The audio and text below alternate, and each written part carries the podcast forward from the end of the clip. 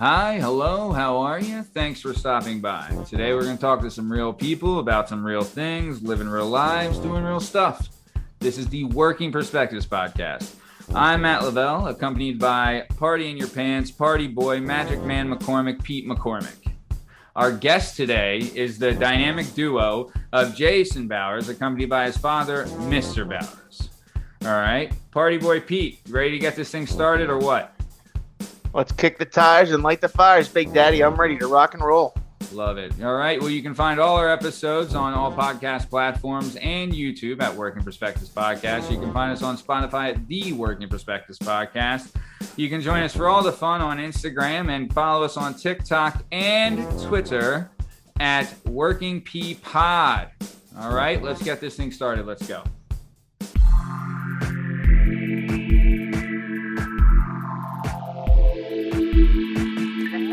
Dialed has been changed. The new perspectives. Yeah, it's our objective to be effective.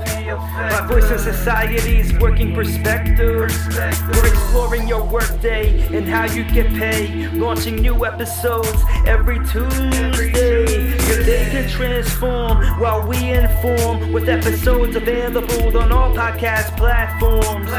Check out our vibe and how we get live. Then do us a solid like, share, and subscribe. Working perspectives. All right, Petey. I want to tell you, I want to tell you, I want to tell you about this one. But before we do, there's something we have to discuss. Uh oh, what's going on, Matt? I think you know, and the dozens and dozens of podcast listeners know that I was pirated. Okay. Pirated. Yeah. Some son of a bitch, bastard, asshole, jerk, asshole, son of a bitch, bastard, motherfucker named Tom Lavelle jumped onto our show. No, I've never even heard of the guy. Never even heard of him. Yeah, well, if you would, you would have smelled him because he stinks. All right. that stinking son of a bitch jumped on our show illegally. He's not approved. He is not approved by the PAAA. And if you're not approved, you're not coming on this show. All Wait, right. when he came in here without PAAA approval, he just walked on the show like he could do that. He thinks he's the dread pirate fucking Roberts, and he thinks he can just jump on this show without approval from the PAAA. Unheard of. Unheard a scab, of. a scab Yeah. of the highest order. Yeah. Well, you know what? Sharon or Cheryl from the PAAA, she had a word for him. All right. Good. But it good. doesn't matter. This guy's a scumbag. He's a scoundrel. And you know what he did? What he he bought the rights to the goddamn show. All right. That son of a bitch. Right out from under you? Right out from under me. Well, under from uh, apparently there was some behind the scenes deals with him and Shake, Rattle, and Roll. Oh, I had no shake, idea. rattle, and roll. Otherwise, I like to call him Benedict Arnold. yeah. How about it? Frickin' Judas, if you're asking me, buddy. You know, stabbed you right in the, the damn silver was worth it. Yeah, tell me about it. Tell me about it. That son of a bitch bastard sold the show to our arch enemy who wasn't even approved. So now that son of a bitch bastard asshole jerk, Tom Lavelle, challenged me to a game of Mario Kart for the rights. He to challenged show. you to a game of Mario Kart. I know. What is he thinking? Might as well just give me the show now. I mean, I am Yeah, I the greatest Mario Kart player that's ever lived, and You everyone might as well it. challenge Hulk Hogan to a uh, shirt tearing contest because you got this one in the bag, Matty. You're goddamn right, buddy. You're goddamn right. So we haven't set the date or the time for the epic showdown of Mario Kart, but it will happen, and he will do. He will go down. He, Oh, he's going down. He, he's going down to Chinatown, he's going down to China. And not- and not for their delicious food either. no, No. no, he's not. He's not getting some General Tso's or some Lo Mein. All right, He's, on cleanup duty. Yeah, yeah. If anything, he's going down there and he's getting some extra COVID that they got lying around. All right. Son of a bitch. All right. So either way, enough about asshole. Uh, I want to tell you, I want to tell you about Mr. Bowers. All right. All right, let's get into it. So let's get to it. So uh, I'm going to take you back in time. The year is 1993. Okay. Your boy, old Uncle Matty, is nine years old, and our family, that includes me, uh, my little brother Shithead, my older sister Psycho, and my older sister Asshole, accompanied by my mom and my dad. We Are those a- French names? yeah, uh, yeah, very much. Right. Yeah, French. Uh, like the French say, les incompetents. So uh, either way, we took uh I took me or me and the uh me and the crew, the whole family, we went down to Washington, DC, the nation's capital. My parents took us there for a little bit of a family vacation, right?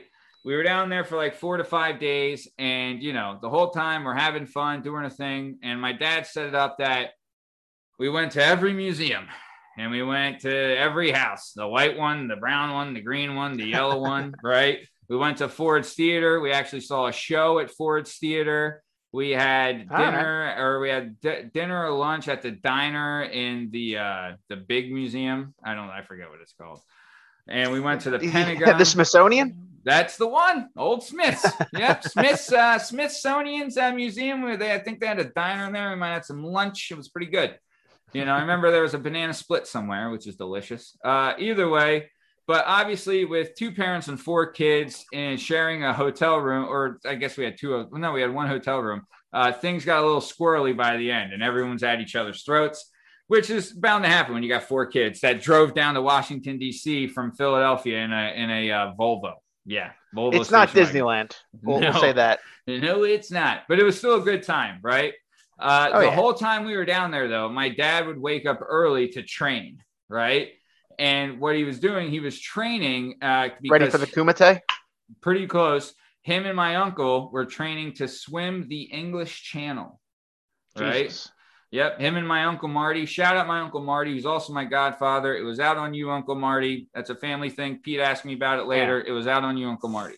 So either way, he's training the whole time. So he would wake up early, he would go work out, then come back to the hotel, like do his thing, get us all ready, and then we go on our adventures for the day, right? So Right, right. and he'd been doing that for a while. But the way he trained, he was, you know, he boxed and he wrestled and he was in the army and everything like that. So his training, he would always wear like a hoodie or something like that, right?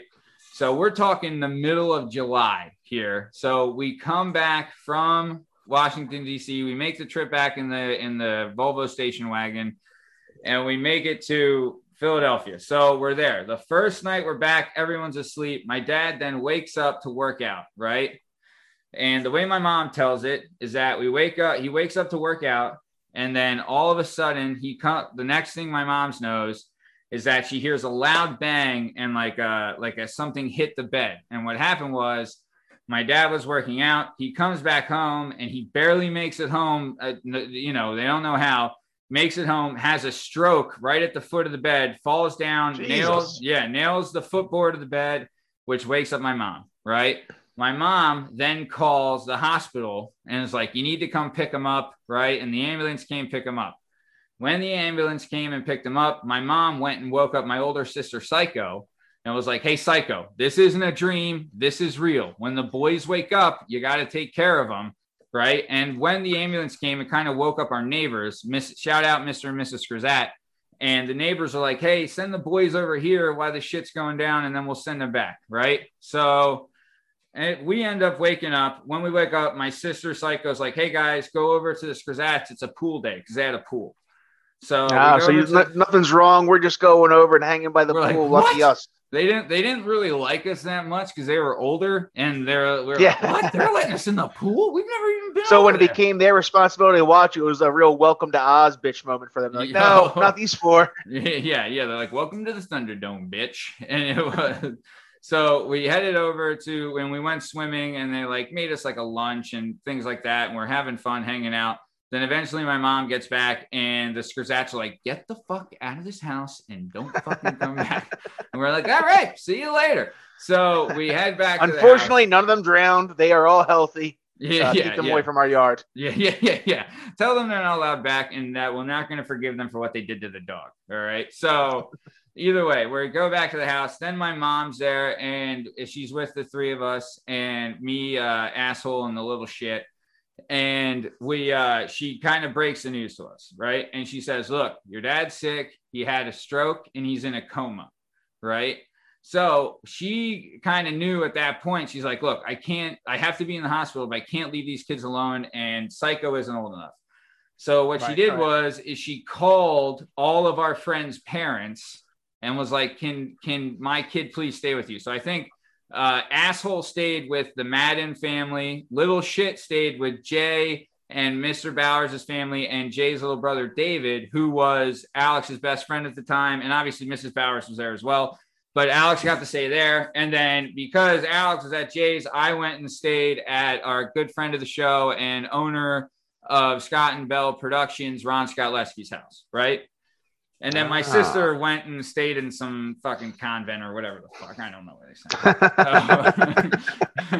Either way, so uh, obviously it's very upsetting because I was nine at the time, and it's like you know it's your dad, and you think at the time, Especially when you're nine, dad, dad, dads are superheroes at that point in time. Under- you're- you're- indestructible. exactly that's you're exactly right. So in my mind, my dad's indestructible, and you know he and he's a superhero and all these things, and I had no idea he could get sick. So he gets sick, he's in the hospital, he's in a coma, right?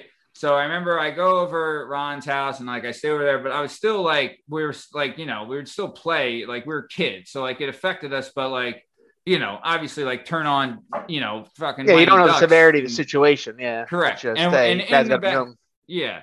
And you're right. And in the back of our mind, it's like, all right, well, whatever. When he comes home, things will be okay. Right.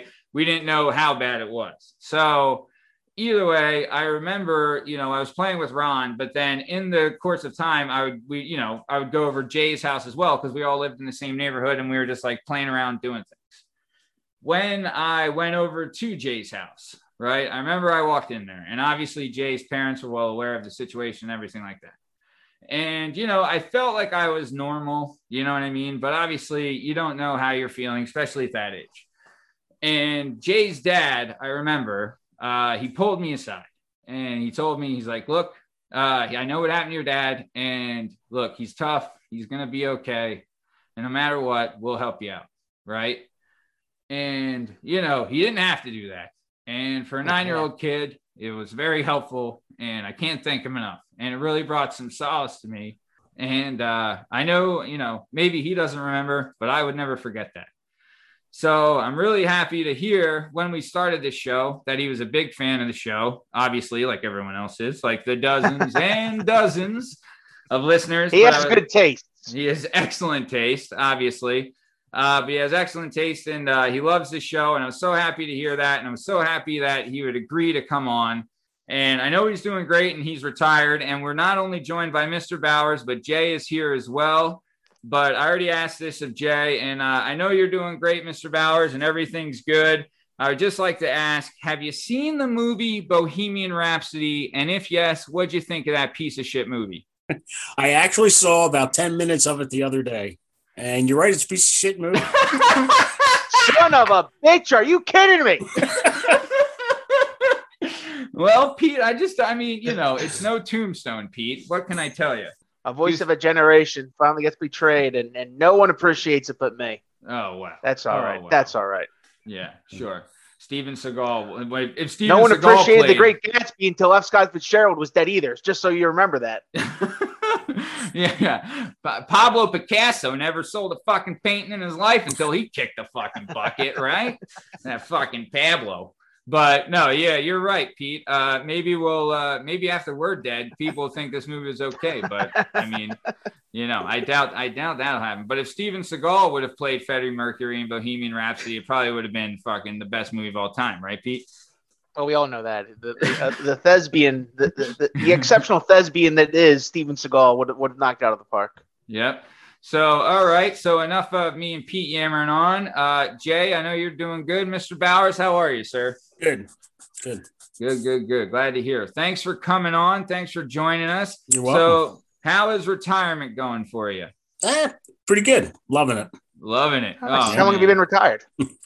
Uh, almost a year. Oh, How nice. nice. Yeah, I, I stayed home during the COVID. So I don't, know, I don't know how many lives I saved, but I, I stayed in the house for a year.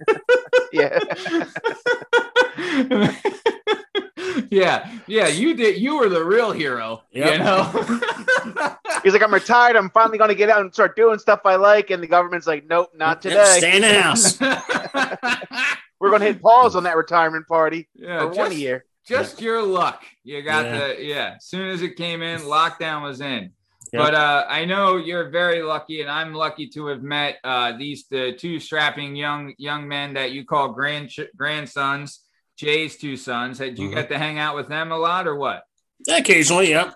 Yeah, They're those great kids. I'll tell you what, man. they're- Someone played T-ball this weekend. oh, great. Oh, how did they Man. do? Ah, it was fun. Oh man! So is Yep. T-ball? What's the deal with T-ball now? Because I've heard there's T-ball, and then there's another type of thing above T-ball. It's not like little league anymore. It's like something else. It's like Yeah, uh, well, it's, it, they don't Like use the, coach the pitch or T, they, the, or- the coach pitches. Yeah, okay.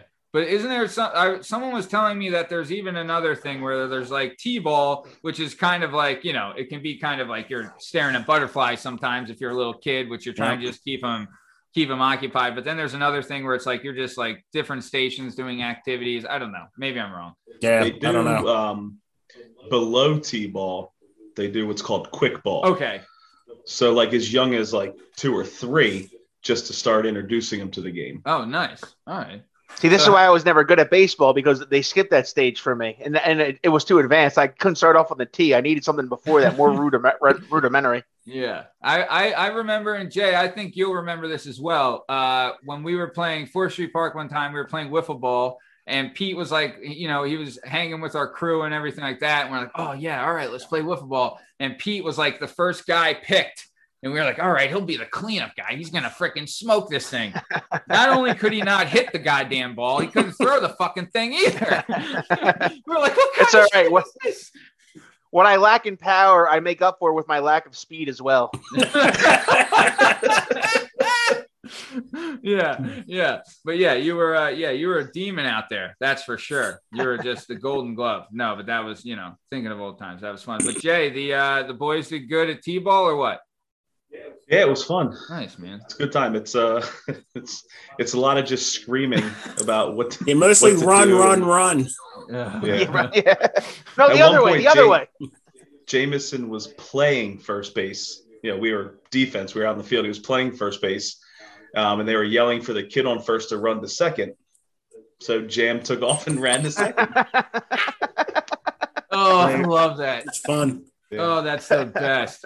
Dude, I, and we were uh, when Jay was on for the listeners, they'll know that Jam was the was the one on the first episode. If you if you saw it on YouTube and everything, we had the picture of the bike that Jay uh, helped like paint and you know kind of just remodel entirely for Jam, which was badass, man, badass stuff. Really happy that you could do that for your son. So speaking of that, let's get into this and then we'll get into some other stuff. But I really wanted to start off with everyone's new favorite segment. It's the hot segment hitting the streets that everybody loves. It's called Memory Lane. Where do these bizarre memories come from? So in English, if you say this is lame when you're describing something, uh, what you are saying is that it's not cool, it's not awesome, uh, it's not interesting. Now that's lame, as in not cool, like Bohemian Rhapsody. but uh, yeah, lame, L A M E. So what we're gonna do now is we're gonna bring up some topics, and because we have Mr. Bowers on, not only can we bring up topics from the '90s, but the '80s and '70s as well, And- 60s. 60s too. Yeah. and we can bring up these topics and we can discuss if they're still if they're still totally radical tubular or if they're complete lamos. So uh as always, Mr. Bowers, the guest is the one who brings up the memory lane. And you, we were talking about this earlier. What was that game that you were telling us uh, with the box in the in the in the A dead box. Dead box. Okay. So can you please uh so this kind of to me, these are the kind of things because let, let's be honest, when you look in mo- like old movies and stuff, you've seen like the kid with the stick and like the wooden hoop kind of thing. I don't know what that was. There's like a pole. Yeah, that's before my time. Yeah, yeah, yeah. but you know, obviously toys are a lot more sophisticated now. Even when we were kids, they were ultra sophisticated. But but back when you were kind of a kid, you guys had to come up with stuff with what you had. No, we just played outside all day. You know, it's Oh, That's what we did. Best man. yeah. But dead box was a game where you, you draw these little stations out on the in the street. You had to play in the street, Uh-huh. And uh, you'd shoot bottle caps from one, two, three, four through the whole sequence of this, like almost like a board you would set up on the Yeah. street. And to get to the last last hole or last, it's almost like golf with a bottle cap. yeah. Get to the last first one to the last segment wins. So it was it was pretty fun. So it was like a combination of like uh paper football and, and bocce ball kind of a thing, just bringing worlds together? What, so, no, not really. Just like shooting bottle caps. You know, with your finger on the ground oh, uh, okay, you from one flick it. spot to another. You flick it with your thumb with the bottle cap. Is that how you're doing it, or you're like whipping it? You shoot it so it slides across the, the A street. shuffleboard. Oh, Kind of like, so kind of like, a a, skipping if rock. you would shoot a football flat on the table. You shoot a Yeah. football flat on the table. Oh, You would And shoot it- it, from. and it had to land in the target, right? Yeah, Oh wow. Okay. you had to get it in the box. That's why you had to be dead in the box. That's why called a dead box. Yeah. Hey, Alright, alright. It was All fun. They even had remember years ago hearing about a dead box tournament that City of Philadelphia was actually holding back Oh. then. I'm like, well, my friends never heard of it. You know, I said, you ever hear of dead box? No, I never heard of it. So Because wait, they're is, from the suburbs. is that a Philly thing? Because I wonder. Yeah, it was pretty much when I was a kid. Yeah. It's one of the things we did down in Philly. Yep. Yeah. So, oh, nice. So my mom, yeah, because you were you were Chestnut Hill. My mom was K and A. I actually, it wonder. was West Oak Lane. Oh, West Oak Lane. Yeah, you said Yeah, I was I'm born sorry. in Chestnut Hill Hospital, but West Oak Yeah. Lane. I- Matt, I'm, I'm finding an article on Hidden City, Philadelphia op-ed spreading the dead box gospel one bottle cap at a time. I told you. So if anybody Google it, uh, I, I just Googled Philadelphia children's game dead box, and, and you got the whole article from late, uh, September of 2019 Oh wow. spreading So the dead box gospel. were you using like so you're using the bottle caps from like a Coke bottle, right? Yeah, that had Okay. cork inside, not plastic. Oh wow. So these things Bottle are- caps used to have cork, a little layer of cork. Oh Seal really? it back in the day. No kidding. Yeah, now it has like the gel kind Little of tab. plastic ring on it. Yeah, but it used to be cork. right, That's fascinating. that makes sense. Yeah, that's interesting, man. That's kind of fun. I love seeing stuff like that. You know, like, and they have like, there's different names for like, because Pete, Pete was uh, Frankford and Summerdale. We would call it Manhunt, right? Pete, you call it Spring, right? Yeah, it was spring where we were from, what what everyone called manhunt in the suburbs, Yeah. because we would yell spring when we would let everybody uh, let everybody go. I had a, I remember I used to work at a bar at uh, Vinny T's, which you guys know, obviously. And at the bar, there was this guy that would come in. His name was Ed, and he was like an old timer, and he grew up in the city, kind of thing. And he used to tell me they used to play a game where they would fling their baseball cards against like a brick wall, and you like the corner of the brick wall and the sidewalk where it met, and you'd want to get your card to like stand up, right, where it would be touching both, and like A leaner. Yeah, exactly, a leaner. Yeah. And he would say, like, if you were able to do it, you collected all the cards that everyone threw, and like you would pick, you know what I mean? Used to So- call pitching cards. Yeah, Oh, so you okay? All right. He did So- that too. Yep. Yeah. Nice. I remember too. I remember when we were kids, because like we would go, uh, you know, trick or treating and stuff, and you would always say back in the day, it was the big candy bars that everybody got, and not the little fun size ones. Yeah, and we were in row houses, so you could do like three blocks and have a whole grocery bag full Oh. of full size candy bars. Oh my gosh, that is the truth. That was the that was so much fun back in the day. Mhm. Hitting up the uh, the row homes is the way to go. If you're not Yep. if you're not trick or treating on a row home, might as well go the hell home. You know what I We mean? That moved was, up to the uh, suburbs. We're looking at the houses, and they were spread so far apart. Like, what the hell? Yeah. So that, that was Mr. Bowers. I grew up in the city until like sixth, seventh grade, and then I moved to the suburbs. And then, uh, you know, after college and everything, me and Matt and, and Asshole actually lived together in Manayunk. Yeah. And I forgot how many kids came out for trick or treating because you know I show up with my three bags of candy, and they were gone within like thirty minutes because I'm like, oh yeah, take two or three pieces. And then I'm like, oh my god, I gotta run out and get more because yeah, trick or treating in this city is a sight. Especially Oh. like in the, the neighborhoods, yeah, like Northeast Roxborough, like any of those, we have like all the kids coming together and they just come in rows. I, I love too how when like Halloween kind of escalates as you get older. So like when we were kids, like obviously it's all about the candy. It's all about like get your costume on, do your thing, but you're out there, you're hitting the streets, you're trying to get as much candy as you can. When you're older, and especially Pete mentioned Manayunk, Manayunk on Halloween is a time. Like I'm seeing let's just say the ladies are dressed very elegantly.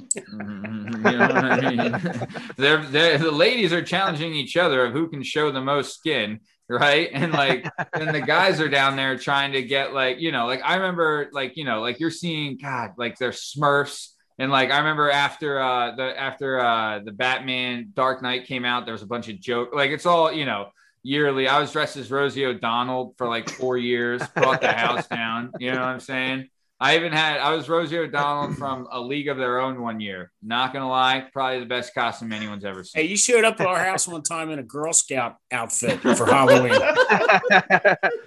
I'll never and the forget weird thing that. was, it was uh, it was in September. Uh, it was not a Halloween, and Matt was just wearing it regularly. He was Yeah, selling was, uh, cookies. was- yeah, it was mid-May, and I was trying to get the Samoas off the shelf. All right, And it was actually this past. It was this past summer, to tell you. the truth.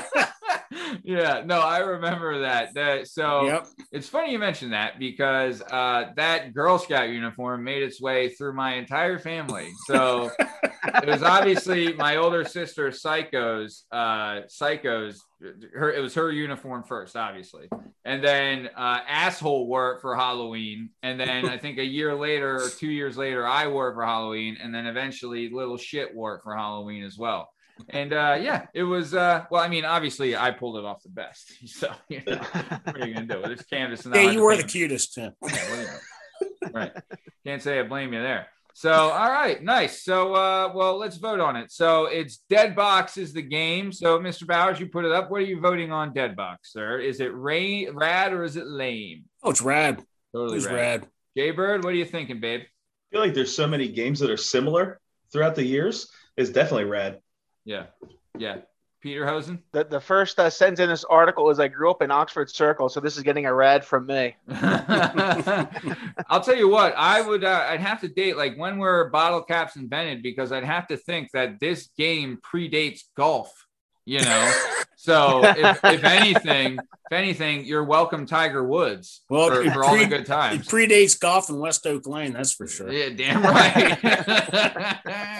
yeah, so it's going to be a rad for me as well. So we got a Mondo Rad for when it comes to our first memory lane item. That's awesome. So Cool. let's see. All right, let's do. All right, let's get. Well, I want to get into some stuff. So, all right. So that was memory lane.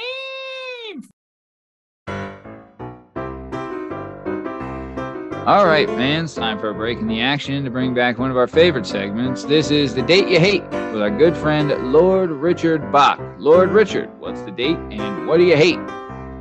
The date is June 15th, 1099. So I'm in this army, and um, we're going to take back the Holy Land from these jerks called the, um, I don't know, the Arabs or the Sultan or whatever his name is. So um, we get there, and um, this is the worst place. It's just so freaking hot. I mean, England's hot in the summertime, but this place sucks. I mean, it's 115 degrees. You can't get any water, and you got to ride a freaking camel. That's the date, and that's what I hate. All right, that was The Date You Hate with our good friend Lord Richard Bach. Now, back to the show. All right, so let's keep this moving. So we got some killer, killer stuff today, man. Pete, I know you saw the notes. This episode is going to be excellent. So, uh, like we mentioned before, Mr. Bowers here was born in Chestnut Hill Hospital. He grew up in West Oak Lane and then he moved to North Wales at the age of seven, right? He did public school K through 12. He also did like a tech school at the same time. Mhm. Uh, he would graduate from North Penn High School and everything like that. And then while in high school, he was in tech school for carpeting, right? He did, or carpentry, sorry, not carpeting. yeah. So, uh, yeah, he was We've done uh, that too. well, he's done it all. We'll find out that he's done it all. And then uh, he did some wrestling in junior high. So another wrestler on the show. Like there we go. that. All right. All right. But I would like to bring this up. So, and we brought this up before. We actually brought this up on Jay's episode where uh, the comedian Robert Kelly, I've spoken about him several times, right? And Robert Kelly has brought up that they're no longer making men anymore, they're making dudes, right? So, uh, what would happen is if something were to break at my house, uh, if it can't be fixed with duct tape, then me being a dude has to call a man to come and fix it, right? Mr. Bowers is definitely in the man category. So, that being said, I want to get it started with the first job that we went over. And this is fascinating. And Jay, I was actually kind of pissed that you didn't tell me about this. So, uh, one of your first jobs, Mr. Bowers, you were pumping gas in high school. And this is, you were pumping gas at a full service gas station. Now, I want to bring this up because th- these don't exist anymore. But I think what will happen is with the birth of Tesla and everything like that, this job being a being a full full service gas attendant, right? This job will probably be replaced by some type of app or robot or things like that. where if you have a Tesla, you're pulling up to the Tesla station and they're going to look at, you know, just scan your car with whatever and say, you need this, this, and this. That was Mr. Bowers in the flesh. And this is at the age of like 17, 18, right, Mr. Bowers? Uh, no, actually 16, 15. Oh my gosh, even younger. Wow, man. so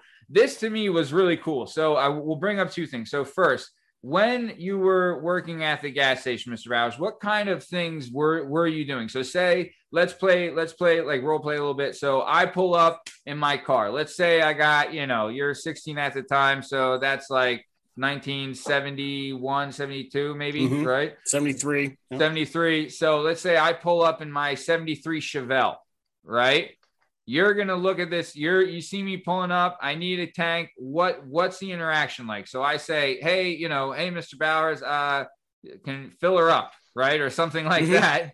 And then what goes on then? So you, Okay, I'll, I'll walk over and I'd say, "What do you need?" They go fill it up. So I'll start filling it up. And as soon as I start filling it, I go and I go, got to start washing the windows, you know, with a rag, and I you squirt the windows, wash them down. didn't have a you ask- squeegee. You didn't have a squeegee then? no it was a rag, No shit. All Yeah. right, cool. and uh, then you say, you know, check your oil, and they'd say either yay or nay. And if you, they say yay, you got to check the oil. You're down a quart, some a quart of oil.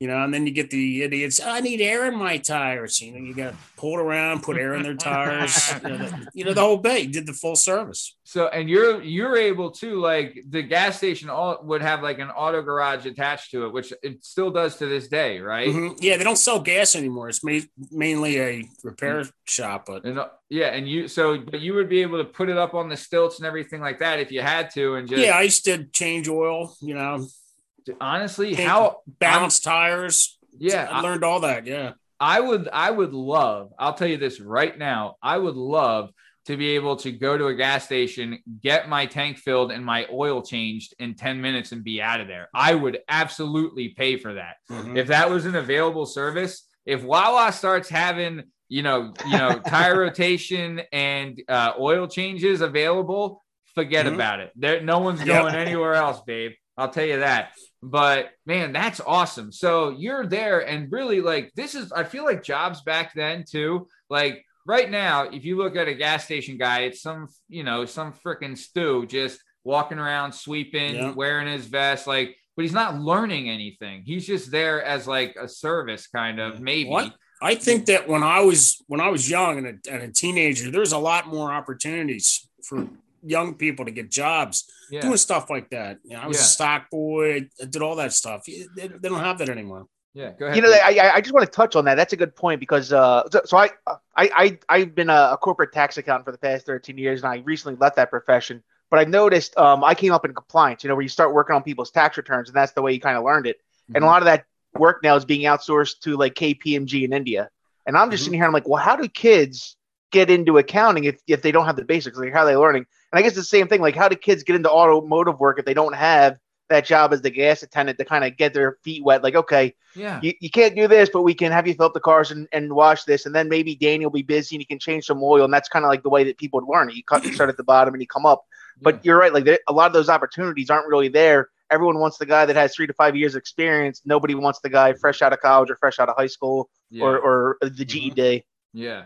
And and it's all who you know. Like you have to know some if that's if you don't have like the experience that you're saying, you have to know someone to get you an in and teach you. And I mean, honestly though, like that that job, did you like you working at that job, you provided a service as much as you were learning. And Mhm. like oh, being like absolutely. you're learning too. One of the biggest things, and I think you pass this on to Jay, and I just remember learning this by watching you and Jay, where it's like at this job, and I think you probably already had this, but you're learning to respect tools as well. Tools Mm-hmm. are not toys. Tools are tools, and they're to be respected, right? Yeah, I got chewed up fingers to prove it. oh, I bet, I bet, and we can't wait to get into those stories. But So at this gas station, man, I'll tell you, you're going in there, you're learning things, you're doing all this stuff, and you're providing a service. Like you're building a rapport with the people that come in. Mm-hmm. People know, like they go in, and you know, I'll, I'll say your first name is Carl, so they'll come in and say, "Oh man, Carl, thanks for you know, I had no idea you saved my ass last week with that oil change, and I would have been busted out." You know, like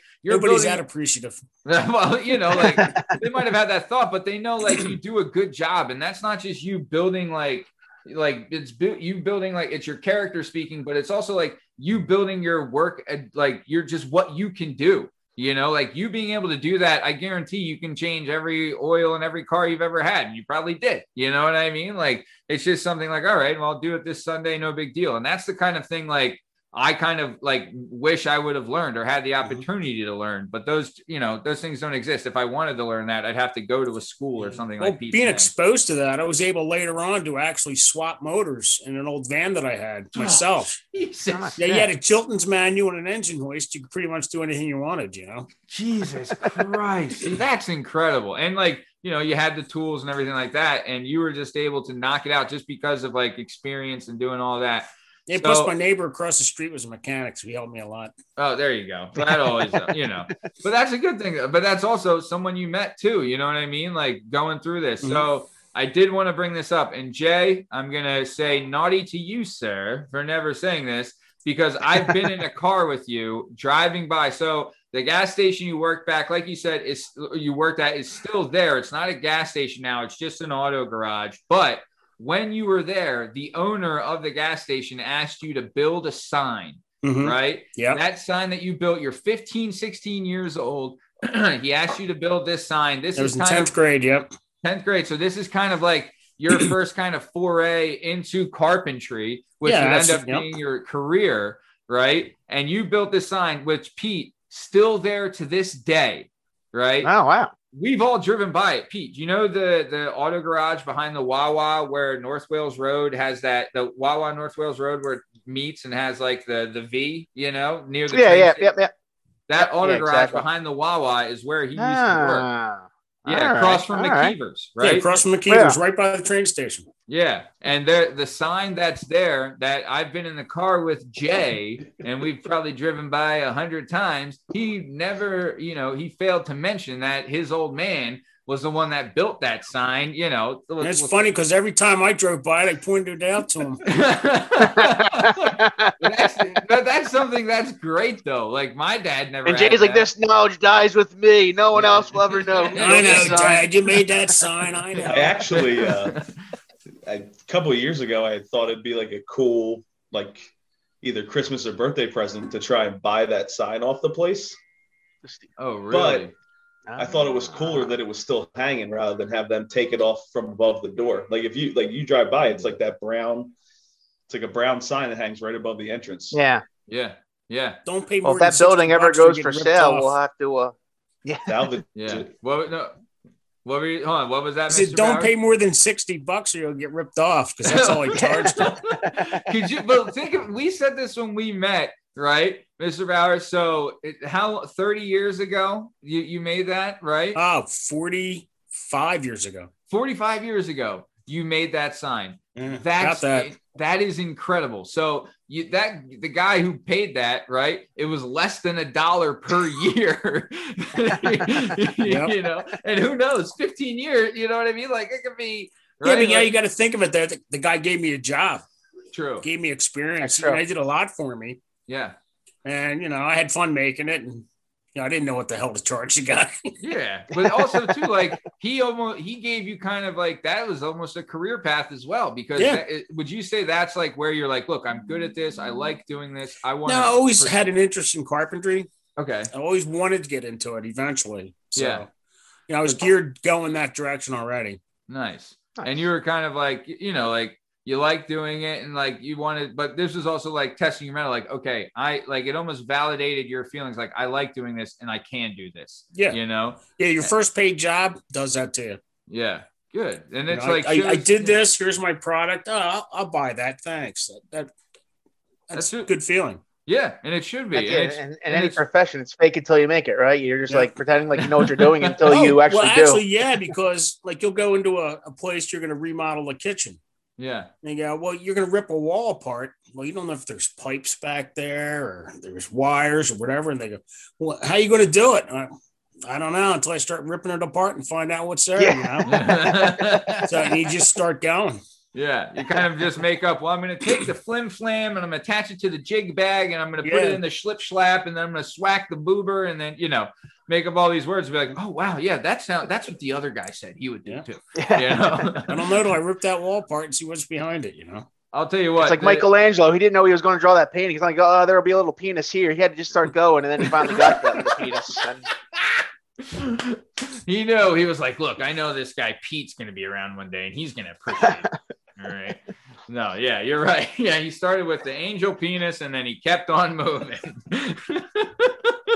and that's the Sistine Chapel. So there you go. Uh, all right. So nice. So this is honestly, we're I'm gonna try and get a picture of that sign to uh, post when we do the video for this Okay, episode. I'll get one to you. Oh, that'd be great. And I'll make the promo poster of it. So hopefully everyone, when you see the promo poster, you'll see a picture of this sign. Hopefully. Uh, but okay, so let's keep it moving. So you're pumping gas there and you're still in high school and stuff like that. You built the sign for the gas station. Then you left there and you were a stock boy at King's Depot the department store. Department store, yeah. Okay. So then what you're going there as a stock boy, and this is like entry level. So a stock boy, you're just essentially like you're just hauling stuff. Home from the- boxes and putting price tags on things. Oh, nice. All right. Did you have the price tag gun or no? Yeah, the little gun, you sit there and you fast as you can, you know. That's great. So, okay, cool. So, and this is, was this just for a certain department or was it everywhere? You're Like, stocking when I was a stock boy, it was for the whole store. uh-huh. But then eventually they gave me a job as a department manager Oh, nice. Oh, just nice. for just for hardware and that didn't go too well. No. So, well, how old were you when you? So they gave you a managerial position. Yeah, I was Uh, 18 years old.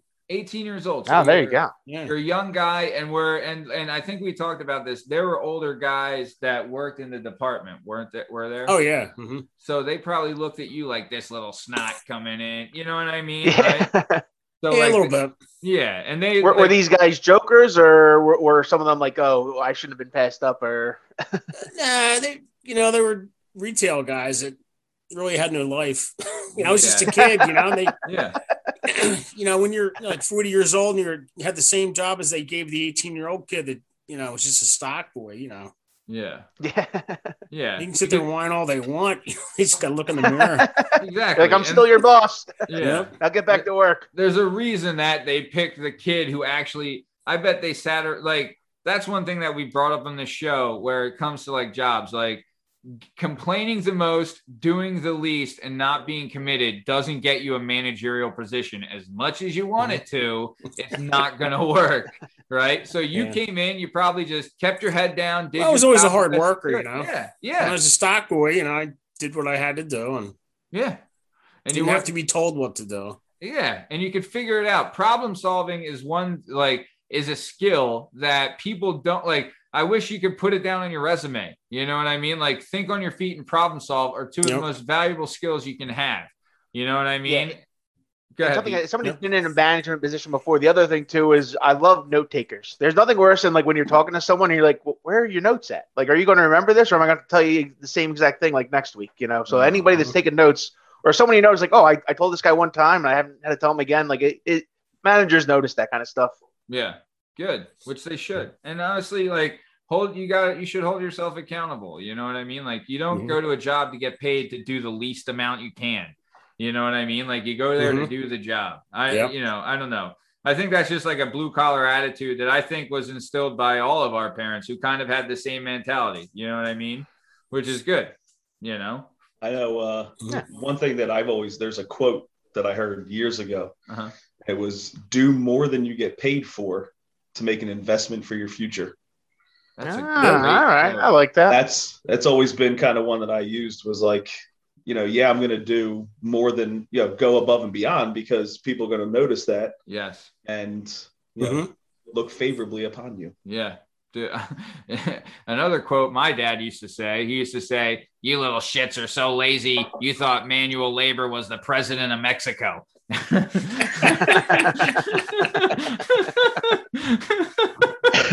yeah. But so no, Jay, you're dude, you are 100% right. That is the truth. Go above and beyond. You know what I mean? And hopefully like let's be honest, there are some, you know, there are some places where people politic and things like that, but I think that if you do show true work ethic and uh, you have to believe this, you know, is that your true work ethic and the hard work and the being committed and being a team player, all that will show and come out positive in the end. I truly believe that. So nice. So, like we said, Mr. Bowers, you started off as the stock boy, then you went to managing the hardware department, but then things didn't work out there, you know, whatever. And then you moved over to, uh, you started The managing- domestics department, Yes. Okay. which was sheets, pillows, towels, just all that crap. kind of like the homes goods kind of Yeah. place, right? Mhm. Yeah. So you went over there. What happened? So and were you did you go over there in the managerial position as well? Yes. mhm. Okay. So when you went to the domestic the domestic department, how did it go? What was that like? And and what did you what did you do there? Well, there was two old ladies that had worked there ever since I became a stock boy, and they Yeah. ran the place. Yeah. Now, next thing they next thing they get this 18 year old kid, or you're their boss now, you know, like Yeah. they're looking at me like, "Are you kidding me?" I didn't know what a uh, a fitted sheet was to a you know a, a, a towel, you know. Yeah. So I looked at these two ladies and I said, "Look," I said, "I'm your boss."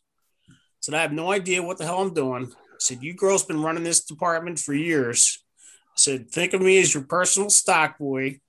You need me to sign something, and you know we'll get along fine." And Yeah. sure enough, you know, she was like, "Carl, I need this." Bam, I'd get it for her. You Yeah. know, and we worked out really well. You know, because Yeah. I knew they knew what they were doing. I had no clue. Yeah. So I'm like, you know, they're going to run it. They're going to keep running it. I'm going to look good. Yeah.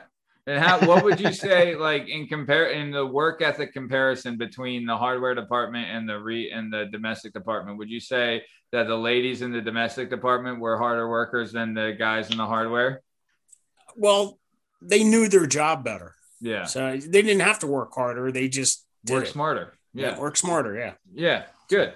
That's awesome. Good. And then you were able to, you know, you were successful there, which is nice. And then after, so uh, it's your, so then you're doing the domestic remodeling. And then did you start roofing at the same time or were you roofing and, and managing at the same time or how did Well, I. I started after I was done the, the manager uh-huh. positions.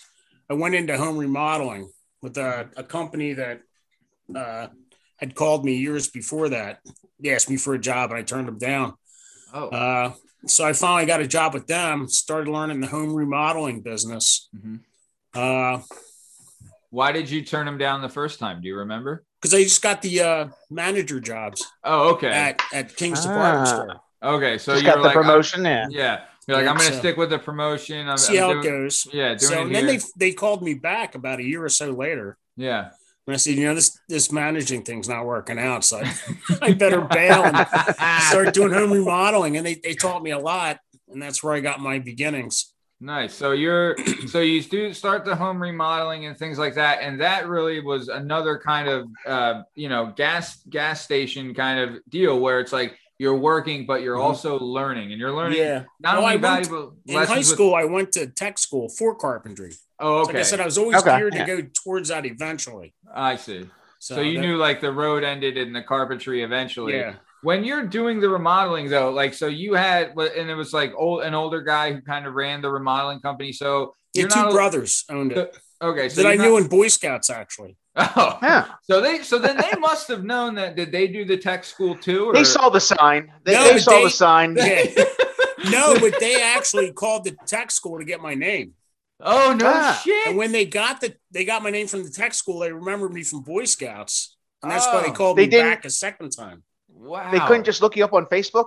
Well, I didn't have a Facebook back. It was called a phone book back then. yeah, yeah.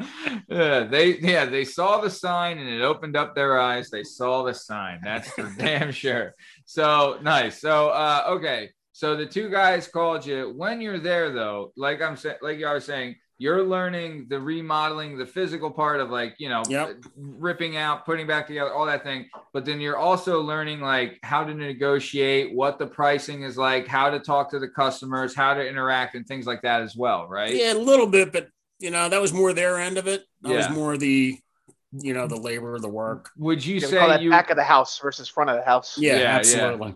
So would you would you say that you had to gain that skill later, or did you kind of see what they were doing and pick up little things from them, or were you just strictly I'm here to do the work and I'm here to leave. I'm not I'm not a customer guy. Well, you do pick up a little bit of, you know, that, but yeah, basically it's like, you know, you to this learn. is what I want you to do. How much is it going to cost? You know, you figure it out, and here you go. Nice. So, okay, so let's get into this then. So, what kind of things were you doing at first with the home remodeling? Because I like, okay, so we had a guy and we aired his episode today, Steve Cabot, and for him, he starts when he worked in an auto garage. So he's starting out with the oil changes, the tire rotations, the changing tires, and all that thing. Then eventually he's going to the diagnostics and the and all that mm-hmm. stuff. So when you get like this, you're you're you know your entry level at the remodeling at this point. What kind of things are you doing at the entry level of the remodeling? Basically, roofing and siding. Oh boy. Yeah, and I'm talking ripping off slate roofs, Oh. putting new plywood down, reshingling them, Oh my Uh, god. ripping siding off. Is basically outside work, roofing, siding.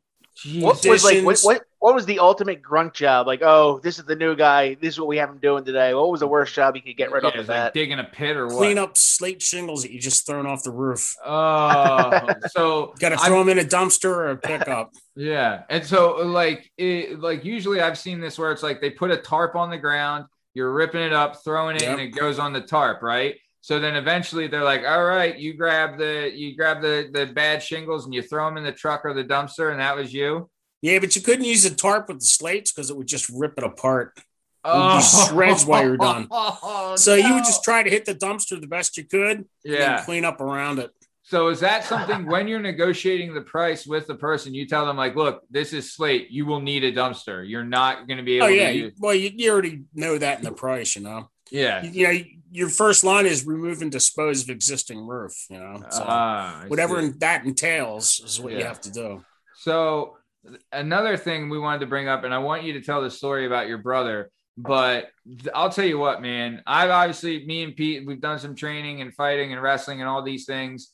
But roofing, it's one of these things. We have a saying in boxing, right? In boxing is the only way to train for this shit is to do it, right? Mhm. You can run 10 miles and do whatever. I don't give a shit. Doesn't mean you can last around, right? Yep.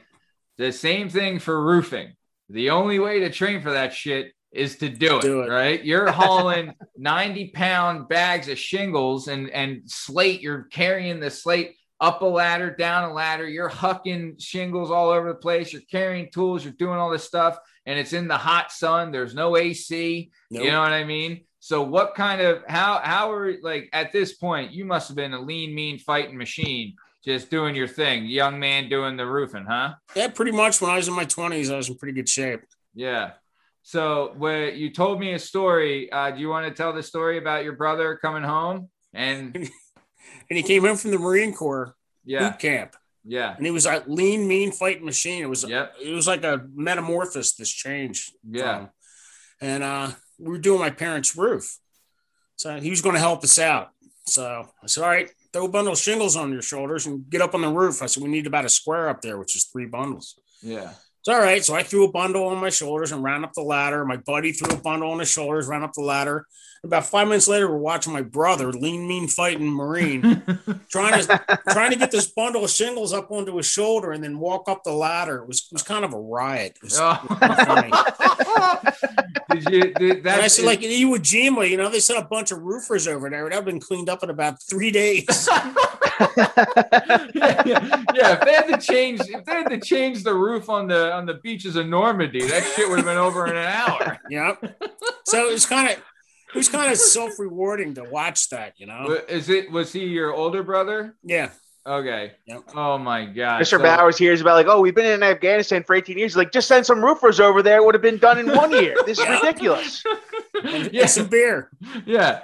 Yeah. Of Bin Laden, he would have had a, a nice new Yeah. roof and he would have been dead right underneath it You right know, away. it- it's funny Who's that 'cause- asshole? 'cause- I'll kick his ass. Ahead, That's Pete. right. Like, like we wrestled at a pretty high level, you know. So we had gone to like all these liftings and everything. But I swear to God, the the the most strength I ever gained over one weekend was one weekend where I tore up my parents' carpet in their basement and like replaced it. Oh. And I, I was like, I happened to be at the right age. I was like in ninth grade, and I remember like I was when wrestling practice one week, I couldn't beat these kids. I tore up the carpet. Then the next Tuesday, I was beating everyone. Like, what happened? I was like, I don't know. I just tore up carpet, and all of a sudden, I got this super strength after like one weekend.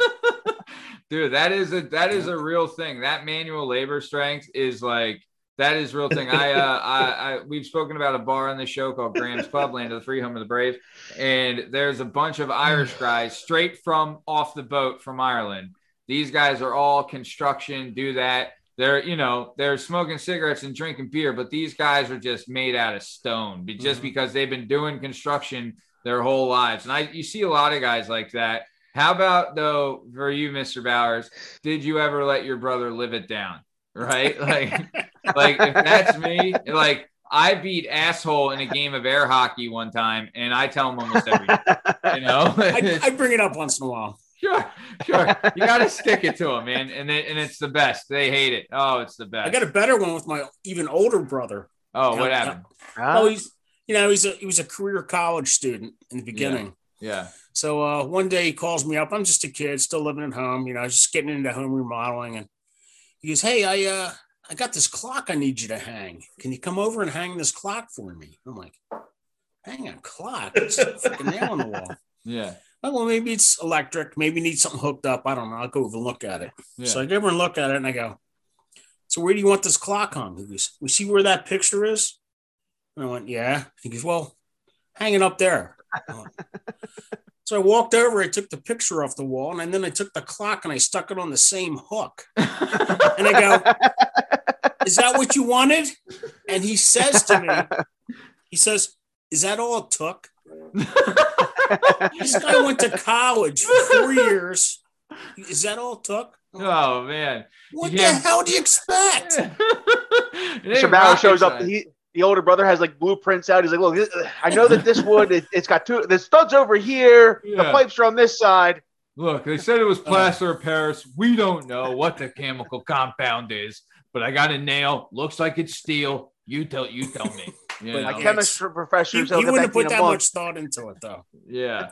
yeah, those college kids never do. Thinking's not what college kids do, I'll tell you that. I met plenty that hadn't done a thought in their life. Yep. So, all right, so great. That honestly, love a good, uh, love a good younger brother sticking it to an older brother story because those are the best.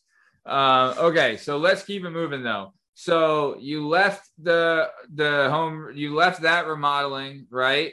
And then you did, uh, then you started to do full, t- or you went full time remodeling, right? For myself, yeah. for yourself and then at the same time you went back and you were doing the uh you you went back to the hardware store part-time is that right or no Yeah, that was after my car accident.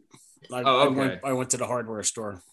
okay so let's get into this then so uh what year did so you started the business and i get it's still going to this day lansdale home improvement right Yes. mhm. okay so you started that business with your buddy dave and Yeah. you guys ran it and it's still around to this day right Yeah, we started in 89. 89. Oh, wow. That's Mhm. incredible.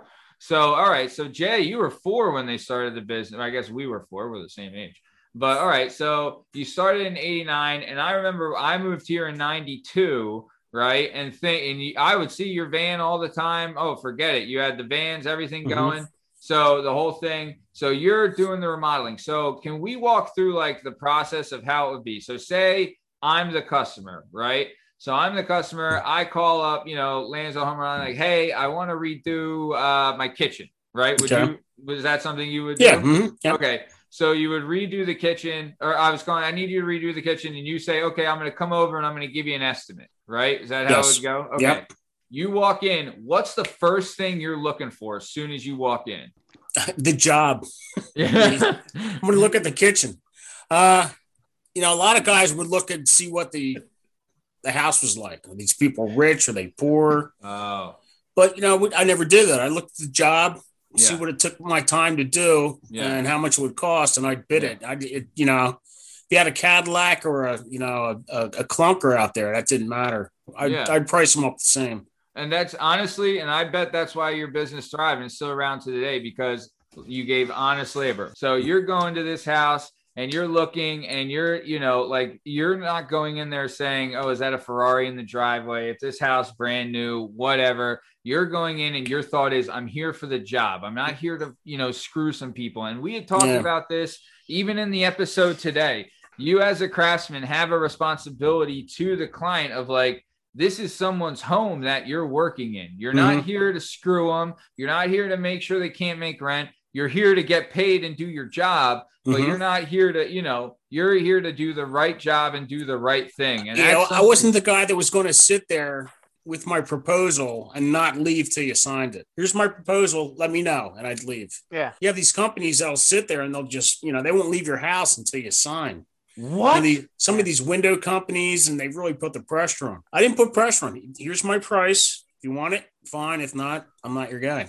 honestly too honestly that's the best advertising you could have Mm-hmm. because it's an honest Yeah. price right because Well, in a lot of places too, they go through like a song and dance. They like, oh, like we're, we're, we'll beat this thing with a hammer, and then they after like an hour and a half of them making, they're like, all right, do you want our business down? You're like, well, I don't really know, And- but you feel like you you you already put an hour and a half through the demonstration. I guess I have to go with you. Like, what? Yeah. Well, Yeah. most of our job was word of mouth. yeah Uh, that's and that's the best Best advertisement you can have. absolutely And been working since well '89. yeah and look never and never it's- been sued. Never got stuck for a check. Never had you know. Very few times had to go back and make a repair on something we did. I'm talking Yeah. less than a handful of times. that just speaks to your work ethic and the quality of the work Mhm. you know and like that like you're saying word of mouth like if you do my kitchen you gave me a fair price the work was exquisite And we're not done till you're happy. Yeah, and and you and you were in like you were in. You didn't. You weren't hassling me or bullying me for the price. You just did your thing and left. I'm saying that to Pete. Pete saying that to every. You know, like, and that's Yeah. how it's gonna work. And you turn into like you're one of those people I consider like a gotta guy, right? So if Pete says, God, I gotta redo my kitchen, I don't want to do this, will be like, Oh, I got a guy, I got a guy, and you're the Mhm. gotta guy. Yeah. you know, and that's yeah, there's honest- there's like yeah, there's like four things that you're always like, oh, you know somebody, I want to know that guy. It's like you're you're you're a mechanic, you're an Yep. electrician, you're plumber, and you're a carpenter. Like those are the four guys. Like if you have someone that's good, that isn't no isn't going to screw you over. Everyone wants to know. Well, we've had we've had people that customers that we've gone back to their house a dozen times doing stuff. You know, different things. You know, we, we yeah, shutters. You know, bathroom, roof. You know, yeah. family room. How often did you find yourself going to a house to fix somebody else's work, where they went with another cheaper contractor, or, or maybe Oh, like a you know like a uh, yeah? I guess that, that's what I like to know. It, it's happened a few times. Not- Great question. I'm, I used to be a big fan of Adam Carolla, and he used to do a show called Catch a Contractor, where he would Yeah, get the mhm. contractors that were doing the Yeah. shady work, and I was like, that that was fascinating to me. yeah, so I'm well, always they would never catch us because we never screwed up like that. Uh, Yeah, but you'd be the guy that they would hire to catch. Like, oh, somebody, Yeah. this guy screwed us up. He, he hasn't been around in two months, and we need this kitchen done. Like that kind of a work, you know. What? So that that's kind of a thing where like so if I got a guy, I hire him and sign the contract. The contract's kind of like I wouldn't say ironclad, but it's kind of it is in a way, right? Well, it's more that you can't get blood from a stone. So it's like you might sue him, but if he has no money, what are you going to do? So then you just have to Oh, find somebody better to finish up the work, kind of a, a situation. Wow. So, Mr. Do you have any good stories about like any of those situations where you went in to fix up somebody's mess or? eh, not really.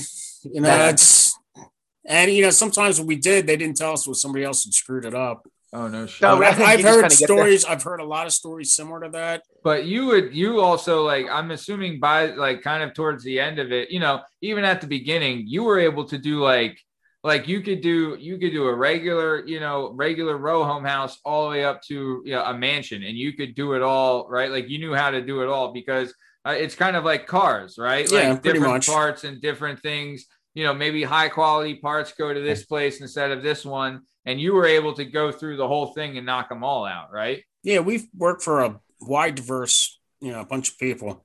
Yeah. We've worked for uh, McDonald's Corporation, Oh, wow. Friendly's, Oh, wow. uh, uh, the guy that owns Connects. We worked on one of his houses. Oh. Uh, you know, just all kinds of stuff. It's crazy.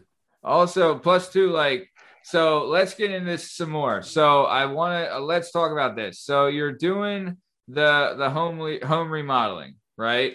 So in the middle, and we'll get into this. So you started in '89, so things are going well. But in the in the cold season, like the winter, it's kind of work. Does it work slow down a little bit? Oh yeah. hmm So work slows down a little bit. It's in the feast winter. and famine, we call Yeah. it. You know, you got so much work you can't deal with it, and all of a sudden you're looking for your next job.